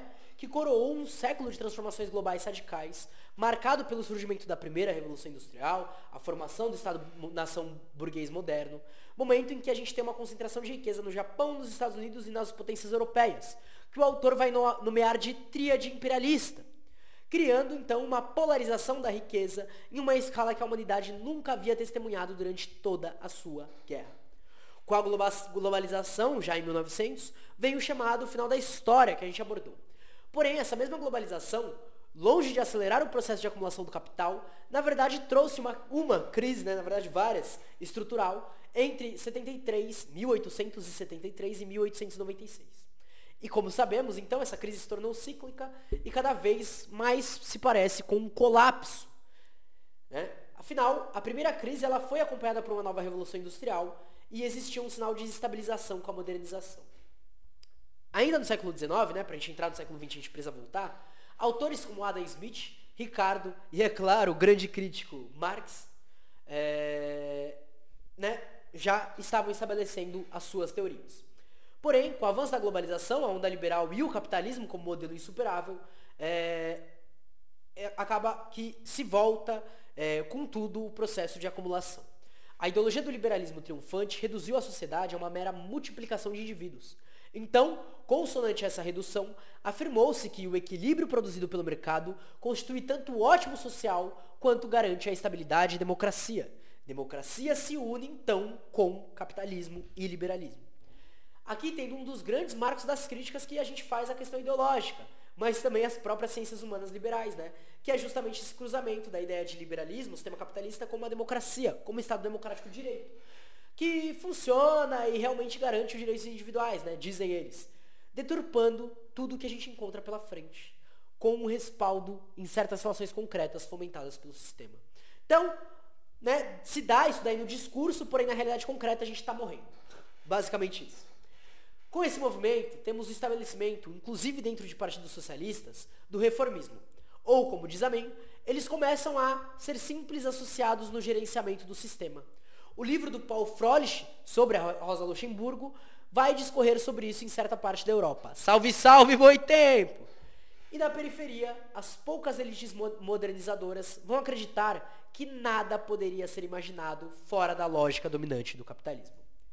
Mas algumas pessoas já previam a queda desse, desse triunfo, como o próprio Lenin, para trazer o exemplo dado pelo autor, que continua assim a dominação unilateral do capitalismo que não poderia reduzir a intensidade das contradições de todo tipo que o sistema carrega dentro de si. O resultado da globalização liberal, então, será uma militarização do sistema nas relações entre os poderes imperialistas da época, que só poderia trazer uma guerra que, em suas formas frias e quentes, durou pouco mais de 30 anos. Durante esse período, a gente tem um avanço das críticas desse projeto da modernização burguesa na China, levemente na Índia, no mundo otomano e árabe e também na América Latina, se expandindo então pelos três continentes. Lembrando que a gente chama de essa organização do, do livro de tricontinental, né? É, é, isso. O que nós presenciamos nesse início da, de 30, 30 anos de guerra, ou seja, próximo à Primeira guerra, Grande Guerra Mundial, Testemunhamos um retorno ao padrão ouro, uma ordem colonial mantida por meio da violência e a gestão econômica regulamentada durante os anos de guerra, mais uma vez liberalizada. Mas poderemos olhar coisas boas, como uma nova economia automotiva de massas nos Estados Unidos e o estabelecimento de novas formas de trabalho. O Gramsci debate sobre isso. Mas, como veremos, mais uma vez o sistema não suportou. E as potências se agiram, assim como no final do século com políticas sistematicamente deflacionistas que serviram para agravar a crise. O sistema ouro tem que ser deixado. O suporte das potências se tornam as colônias, as, fonte, as fontes de conflito que levaria à Segunda Guerra Mundial. As formas encontradas para superar vão se dar de formas diferentes, né? Na Alemanha, na Itália e no Japão, se afundam no fascismo. enquanto os Estados Unidos utilizam o New Deal do presidente Roosevelt e a França lança a Frente Popular, que vão buscar a gestão de mercado por meio de intervenção estatal ativa apoiada pelas classes trabalhadoras. É, Para quem quiser entender um pouco mais sobre fascismo, a gente tem um episódio também na Caverna do Morcego, tá? Mas esse colapso da Belle Époque apresenta outros efeitos, como uma radicalização anti-imperialista, que é o caso do México, que entre os anos 10 e 20, 1910 e 1920, tem a Revolução Camponesa, ou na Argentina, com o peronismo durante os anos 4. Já no Oriente, temos o kemalismo turco. Outro exemplo é a própria China. Já a União Soviética, com a revolução não ganhando dimensões internacionalistas, busca o tempo perdido e vai atrás da nova revolução industrial. De acordo com Samir Amin, os planos, durante o comando de Stalin, Stalin apresentavam uma acumulação planificada que era gerenciada por um Estado despótico, superando o exército nazista e que tentava colocar fim ao monopólio estadunidense em armas atômicas e mísseis balísticos durante a década de 70. Portanto, as formas de resposta vão se dar de variados jeitos. O autor sugere que três projetos sociais irão perdurar e se completar após os anos 45 um deles sendo o estado de bem-estar social, no Ocidente, o projeto Bandung, presente nas periferias, que é a construção de uma burguesia nacional, e o estilo soviético, sendo uma espécie de capitalismo sem capitalista. É, então, é, o problema pontuado pelo autor se aproxima do que o, o Alisson Mascaro coloca, né? A não superação da forma mercadoria, da forma política estatal, por mais que é, haja uma alteração, ainda se, se mantém no capitalismo. Falei sobre isso no último encontro do grupo de estudos que está salvo no YouTube, tá? Mas logo após esse período, entre 68 e 75, a gente tem novamente uma crise. E antes de prosseguir, guardem bem as datas da crise e lembrem-se dos exemplos do começo desse episódio da mudança de atuação do imperialismo. Por isso que ele se encaixa tão bem aqui. Portanto, mesmo com a mudança das conjunturas, as estruturas permanecem ali, quase como se fosse possível prever, mas não podemos tratar isso como eterno. Isso seria eliminar nós como sujeitos da história. As contradições de que estavam falando, falando fazer seu trabalho silenciosamente, e um dia as estruturas estáveis colapsam. É... A reorganização do eixo do sistema capitalista vai se dar em cinco monopólios: tecnologia, fluxos financeiros globais, recursos naturais, mídias e armas de destruição em massa. Juntos, esses cinco monopólios definem a estrutura dentro da qual a lei do valor globalizado se expressa. Com essa mudança dos eixos, observamos certas periferias que conseguem acompanhar e outras que vão ser mais marginalizadas. Algumas, como China e Coreia, vão ser confrontadas pelo imperialismo globalmente dominante. Mas, por outro lado, as periferias marginalizadas não têm nem projeto nem estratégia própria. Mas elas estão dentro do circuito global do capitalismo, sendo então passivas, ou seja, quem comanda são os círculos imperialistas. Para exemplificar um ponto de disputa dos países periféricos que são bem-sucedidos, a União Soviética traz um alerta. A social-democracia, então, no Ocidente, ocorre para a implementação do estado de bem-estar social. Mas existem limites no, no sistema soviético, como sempre ressaltamos, e ficará um pouco mais claro ao final dessa série. Mas esse entendimento nos força a colocar no centro da nossa análise o deslocamento antidemocrático do poder soviético, não da União Soviética como União Soviética que foi finalmente incapaz de internalizar a urgência fundamental do progresso em direção ao socialismo exigido pelas condições que o confrontavam. O autor se refere então ao progresso em direção ao socialismo, representado justamente pela intensificação da democratização da economia e da sociedade, que seria capaz de transcender as condições definidas e limitadas da estrutura capitalista histórica. O socialismo será democrático ou não poderá existir. Essa é a lição primeira, dessa primeira experiência de rompimento com o capitalismo. Então, dos anos 60 para os anos 70, a periferia se torna portadora da crítica. Muito do que era uma versão própria, pobre do sovietismo, se torna uma crítica profunda e real do que tínhamos. E não que não existisse antes, tá? mas ela ganha outro alcance. Como, por exemplo, é, o Mariátegui, que até os anos 50 não era tão utilizado. Já nos anos 60 ele brau, entra na, União, na, na América Latina de forma tremenda. Então, a gente não fala apenas da teoria da dependência, mas de toda uma gama de novos espaços e debates que são ganhos. Esse pensamento social conseguiu reabrir debates fundamentais sobre o socialismo e a transição para ele. Trouxe novamente o debate sobre o marxismo e o materialismo histórico. Em grande medida pela erupção maoísta, consegue montar a crítica ao sovietismo como do que se punha em nosso horizonte. Também, mas não apenas, tá? Mas, é claro, com a crise, os modelos começam a ruir. Surpreendentemente ou não, os ricos se aproveitam. Diz Samir Amin que os 20% mais ricos da humanidade aumentaram sua participação no produto global de 60% para 80% nas últimas duas décadas do século passado, na passagem para o neoliberalismo. Né? E como toda boa crise do capital, uma resposta deve surgir. Dessa vez, uma terceira revolução tecnológica que altere profundamente os modos de organização. Por exemplo, a questão do trabalho. O que eu estou fazendo aqui é um trabalho de uma nova forma de trabalho. Né? É, então, as antigas formas de luta e de organização vão ser jogadas para o lado de uma forma brutal. E não que ainda não sejam válidas ou úteis, mas é, há que se, se, elaborar uma nova forma. Né? O movimento social fragmentado ainda não encontrou uma fórmula forte o suficiente para enfrentar os novos desafios colocados. Enquanto aqueles monopólios se consolidavam, o mundo se tornava multipolar.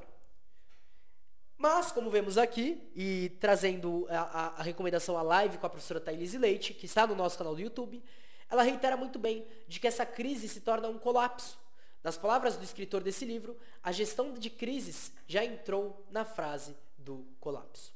O que temos então é um mundo que se encaminha para a multipolaridade, porém ainda há um sistema produtivo estadunidense e só outra forma de hegemonia que é o poder militar.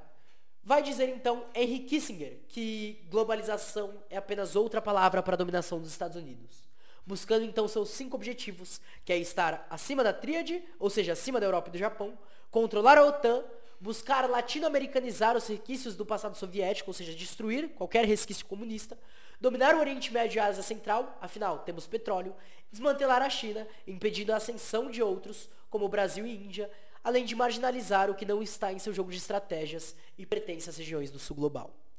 A principal ferramenta utilizada para implementar as grandes estratégias de Washington é a OTAN. Claro que aparece como se falasse em nome, do, nome geral, porém é, permanece não fazendo nem mais nem menos do que os objetivos de Washington. É importante frisar que enquanto um mundo multipolar surge, o que permite alguns avanços, a estratégia hegemônica dos Estados Unidos e de seus aliados da OTAN é contrária, sendo hoje, de acordo com Samir Amin, o principal inimigo do progresso social, da democracia e da paz. A história não é um disco que se repete, mas precisamente porque as contradições imanentes do capitalismo são mais acentuadas no final do século do que eram no início, e porque os meios de destruição também são muito maiores do que foram, as alternativas para o século XXI são, mais do que nunca, socialismo ou barbárie. Esse texto foi escrito por ele em 1 de junho de 2000. Mas prossigamos, que ainda tem um pouquinho mais de coisa para a gente abordar aqui.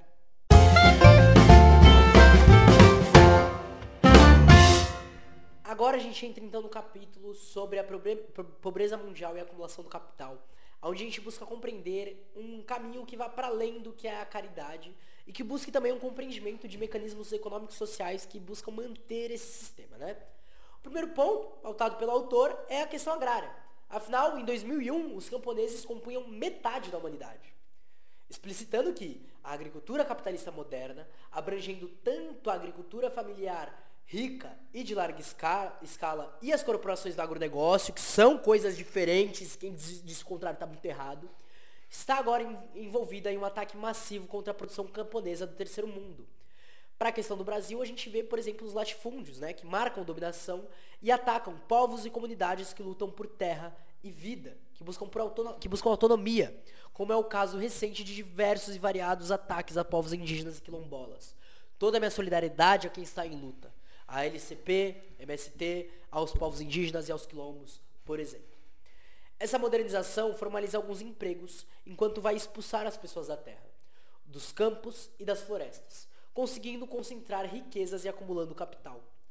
A própria OMC, que é a Organização Mundial do Comércio, buscava implementar regras de concorrência em um mercado aberto e não regulamentado, o que prejudicaria 3 bilhões de pessoas ligadas ao campo ao redor do mundo. Importante situar que o renegado Kautsky, o renegado Kautsky entendia que o capitalismo realmente resolveu a questão agrária e também que a ideologia soviética herdou esse ponto de vista e, na sua base, fez a modernização por meio da coletivização chamada pelo autor de stalinista, que não apresenta bons resultados. O que era ignorado pela esquerda é que, enquanto as questões agrárias são rearranjadas no centro do capital, nas periferias o problema se alarga. E na época, ele dizia que apenas o maoísmo compreendia a magnitude do desafio. E eu faço então uma abertura para dizer que a gente tem diversos grupos, como povos indígenas e quilombos, já citados, que também compreendem a magnitude do desafio. Salve, salve, tem a dos povos que fala sobre isso. A grande jogada de órgãos, com a própria OMC, enquanto marginaliza diversos grupos, é que ela combina um discurso dominante, pró-modernização e eficiência, com um conjunto de políticas ecológicas culturais reservadas, que permitem que as vítimas sobrevivam em um estado de empobrecimento material. É literalmente uma questão de subemprego. E por mais que pareça solto, esse, nesse capítulo, vamos começar a conectar as coisas, né? Agora, realmente, né, ele começa meio solto. A questão do campo e rural ainda é uma emergência da esquerda, como viemos trabalhando. Mas também é um centro da dominação capitalista, sendo um dos polos da grande violência contra os grupos subalternos.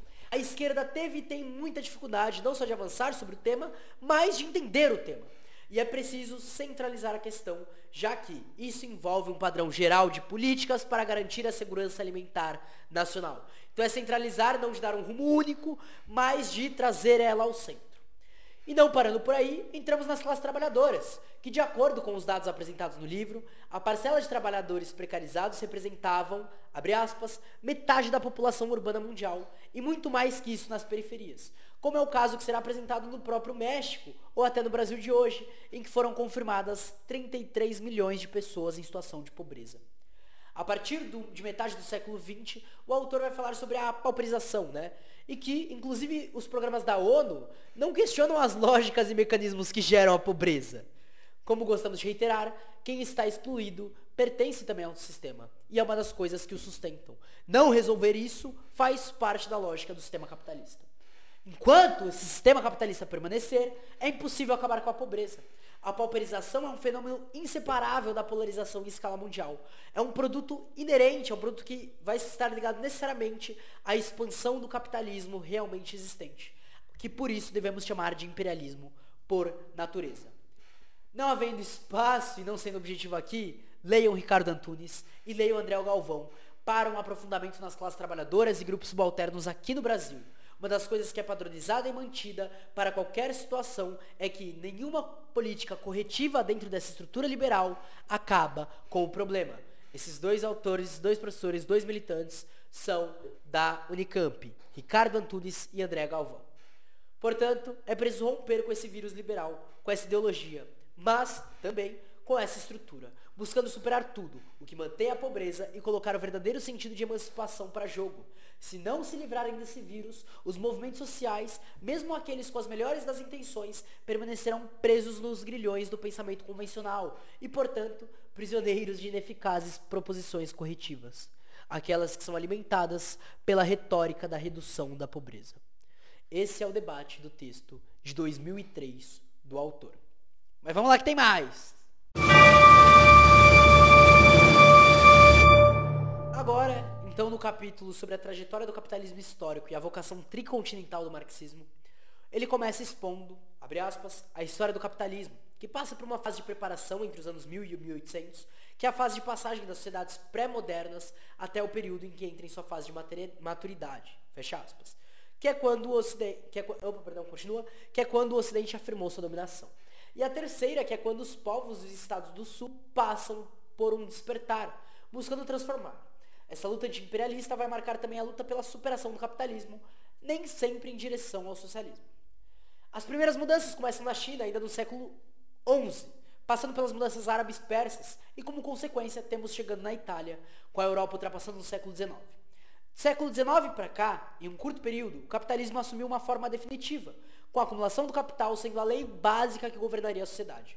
Buscando em Marx, temos que a acumulação destrói as duas bases da riqueza, tanto o ser humano, que é vítima da alienação da mercadoria, quanto a natureza. Samir Amin vai apresentar uma terceira base, que é a disposição cultural e material dos povos dominados, aonde já disse Ailton Krenak que o capitalismo destrói mundos, que foi o rumo do, do, do colonialismo e é atualmente do capitalismo. Antes do século XIX, o, o capitalismo clássico de livre concorrência se torna obsoleto, aonde entra em cena o capitalismo monopolista. Logo, Lenin estava certo quando descreveu o capitalismo monopolista como estágio superior do capitalismo. Porém, Lenin achou que a crise que chegava seria a última. A história mais tarde provou que o capitalismo foi capaz de superar essa crise ao custo de duas guerras mundiais. Nessa hora, nós focamos em ao custo, lembrando-nos então que em toda crise quem sofre são os grupos subalternos. Já após a crise dos anos 70, o capital passa por uma nova transformação, que o autor chama de capitalismo de monopólio generalizado. A observação sobre todas essas transformações, observando o foco de exploração presente no sistema capitalista, é um modelo que não pode ser reproduzido nas periferias do sistema. Então, até para o desenvolvimento daqui, os povos da periferia não têm alternativa, senão optar por um caminho diferente. Não pode ser um, um caminho desenvolvimentista, tá? Dando um giro, observamos os processos revolucionários, seguindo a direção do autor. A Comuna de Paris foi a última revolução socialista no centro do capital, acontecendo em 1871. Já no século XX, há uma inversão e os povos periféricos tomam a frente. Irã, 1907, México, de 1910 a 1920, China, 1911 e na Rússia, em 1905. Não parando por aí, a gente tem a Revolução de 1917, é, no árabe muçulmano, nada, nada, ou na, nada na constituição do movimento Young Turk, em 1908, na Revolução Egípcia de 1919 e até na formação do Congresso Indiano, que começa antes, em 1885.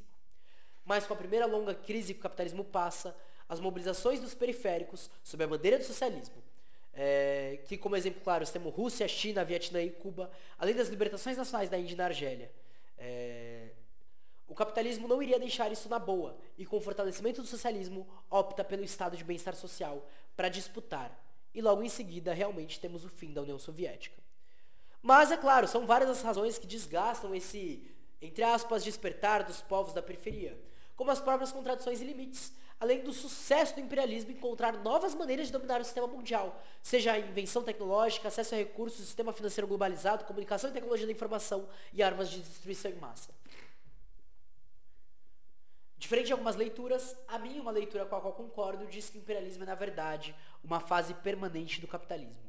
Embora possua diferenças, conforme o capitalismo muda, permanece imperialismo.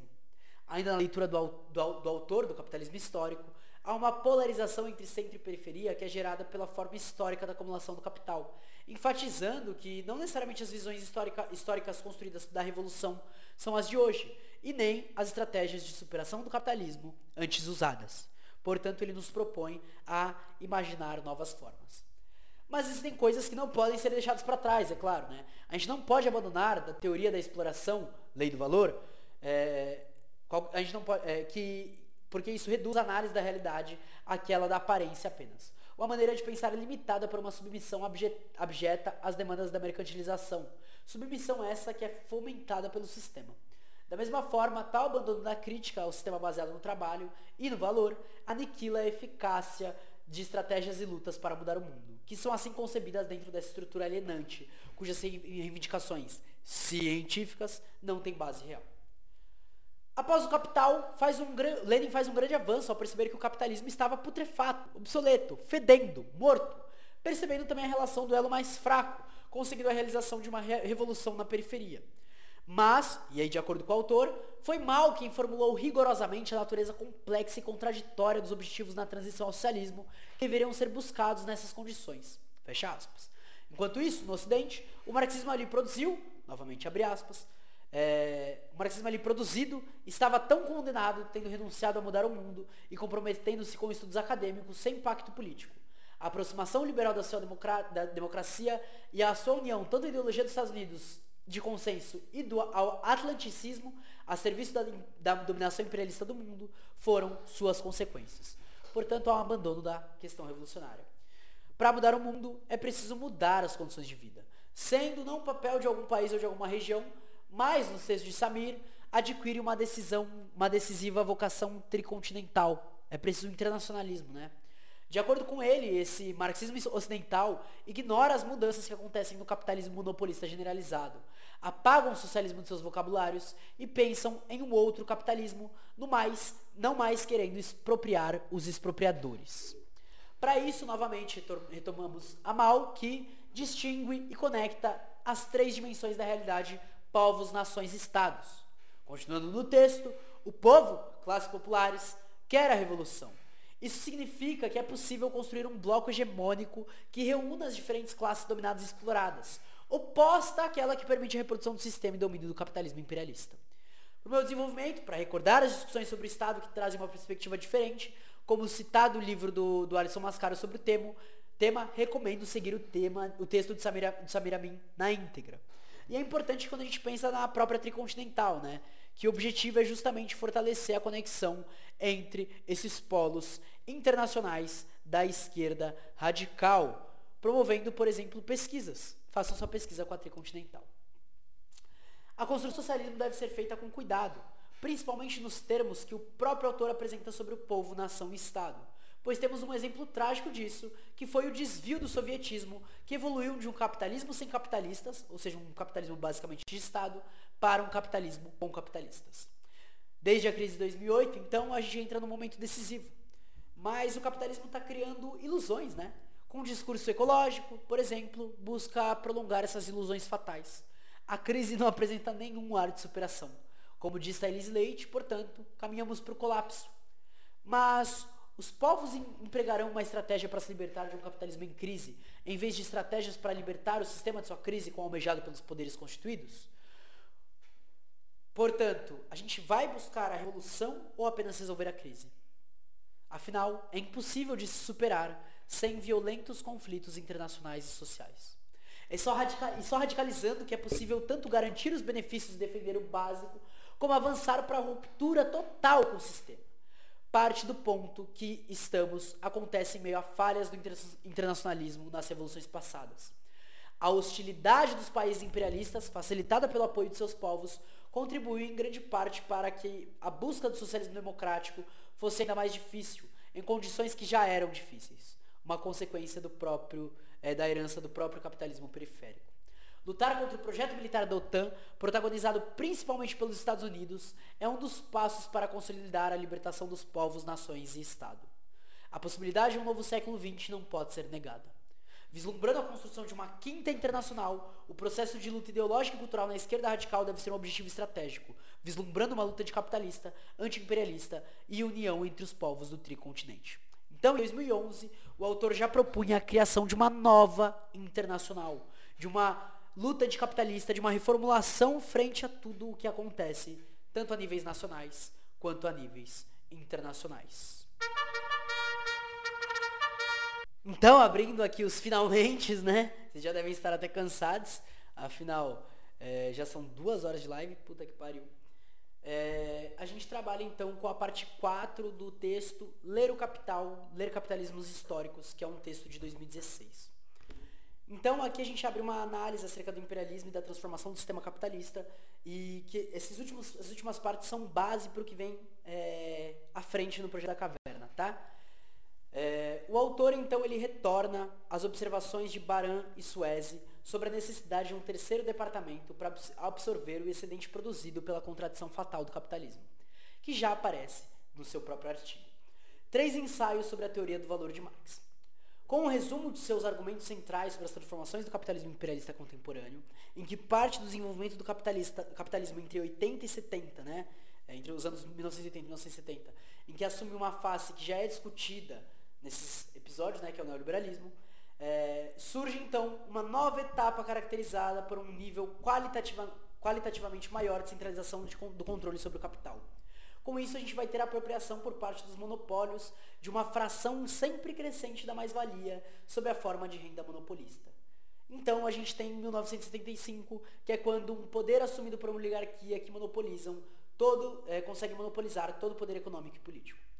Com toda essa movimentação, a segunda parte da análise do autor será sobre o fim do conflito entre a tríade imperialista, que assume uma nova forma, que é uma forma coletiva, as potências imperialistas não precisam não tem mais outra maneira de perpetuar sua dominação sobre as imensas periferias do sistema. Mas isso não quer dizer o surgimento de um Estado mundial, tá? Os Estados burguesias permanecem nacional. Não existe um acordo necessário entre os requisitos de funcionamento da base econômica do sistema e os das instâncias políticas e ideológicas que realizam suas funções de gerenciamento. Quais as consequências disso? A tríade, a, a tríade aqueles países do centro, com o poder exercido pelas novas oligarquias, que acontece também na Rússia, esvaziam a democracia eleitoral, tirando todo o seu sentido positivo que um dia já teve. O alinhamento da social-democracia, que se tornou o social-liberalismo com as posições da direita clássica, já minou a credibilidade e a legitimidade dessa democracia. E como vemos no processo que passamos no Brasil, também, na relação, também em relação à social-democracia, abre o caminho para o renascimento do fascismo.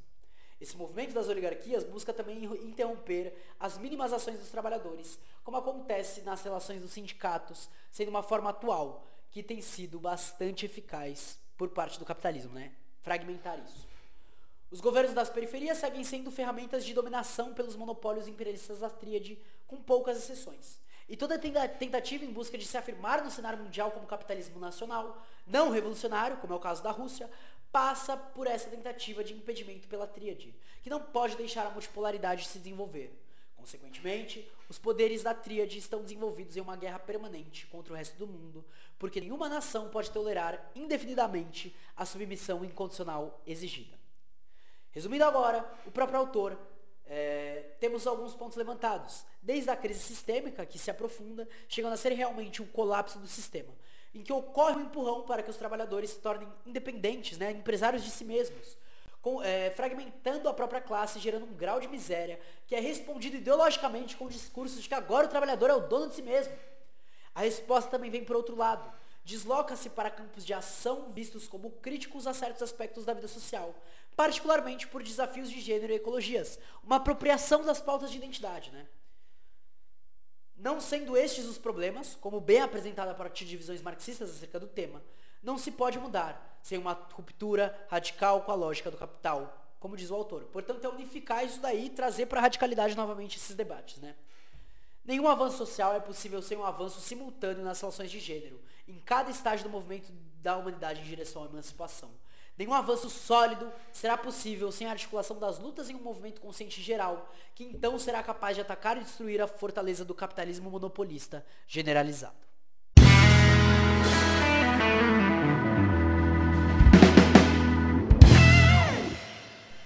E assim a gente encerra esse episódio da temporada, o segundo episódio. Queria agradecer aí quem ficou até aqui, muito bravos. É, queria lembrar que vai estar tudo na descrição, tanto, tanto o texto, quanto as referências, quanto como fortalecer o projeto, como as redes sociais, como os nossos canais, como aonde acompanhar a gente, tudo, tá? Muito obrigado mesmo pela participação de vocês. Espero que vocês tenham gostado. Não esqueçam de compartilhar, de fortalecer o projeto. E até mais. Beijo, beijo, beijo!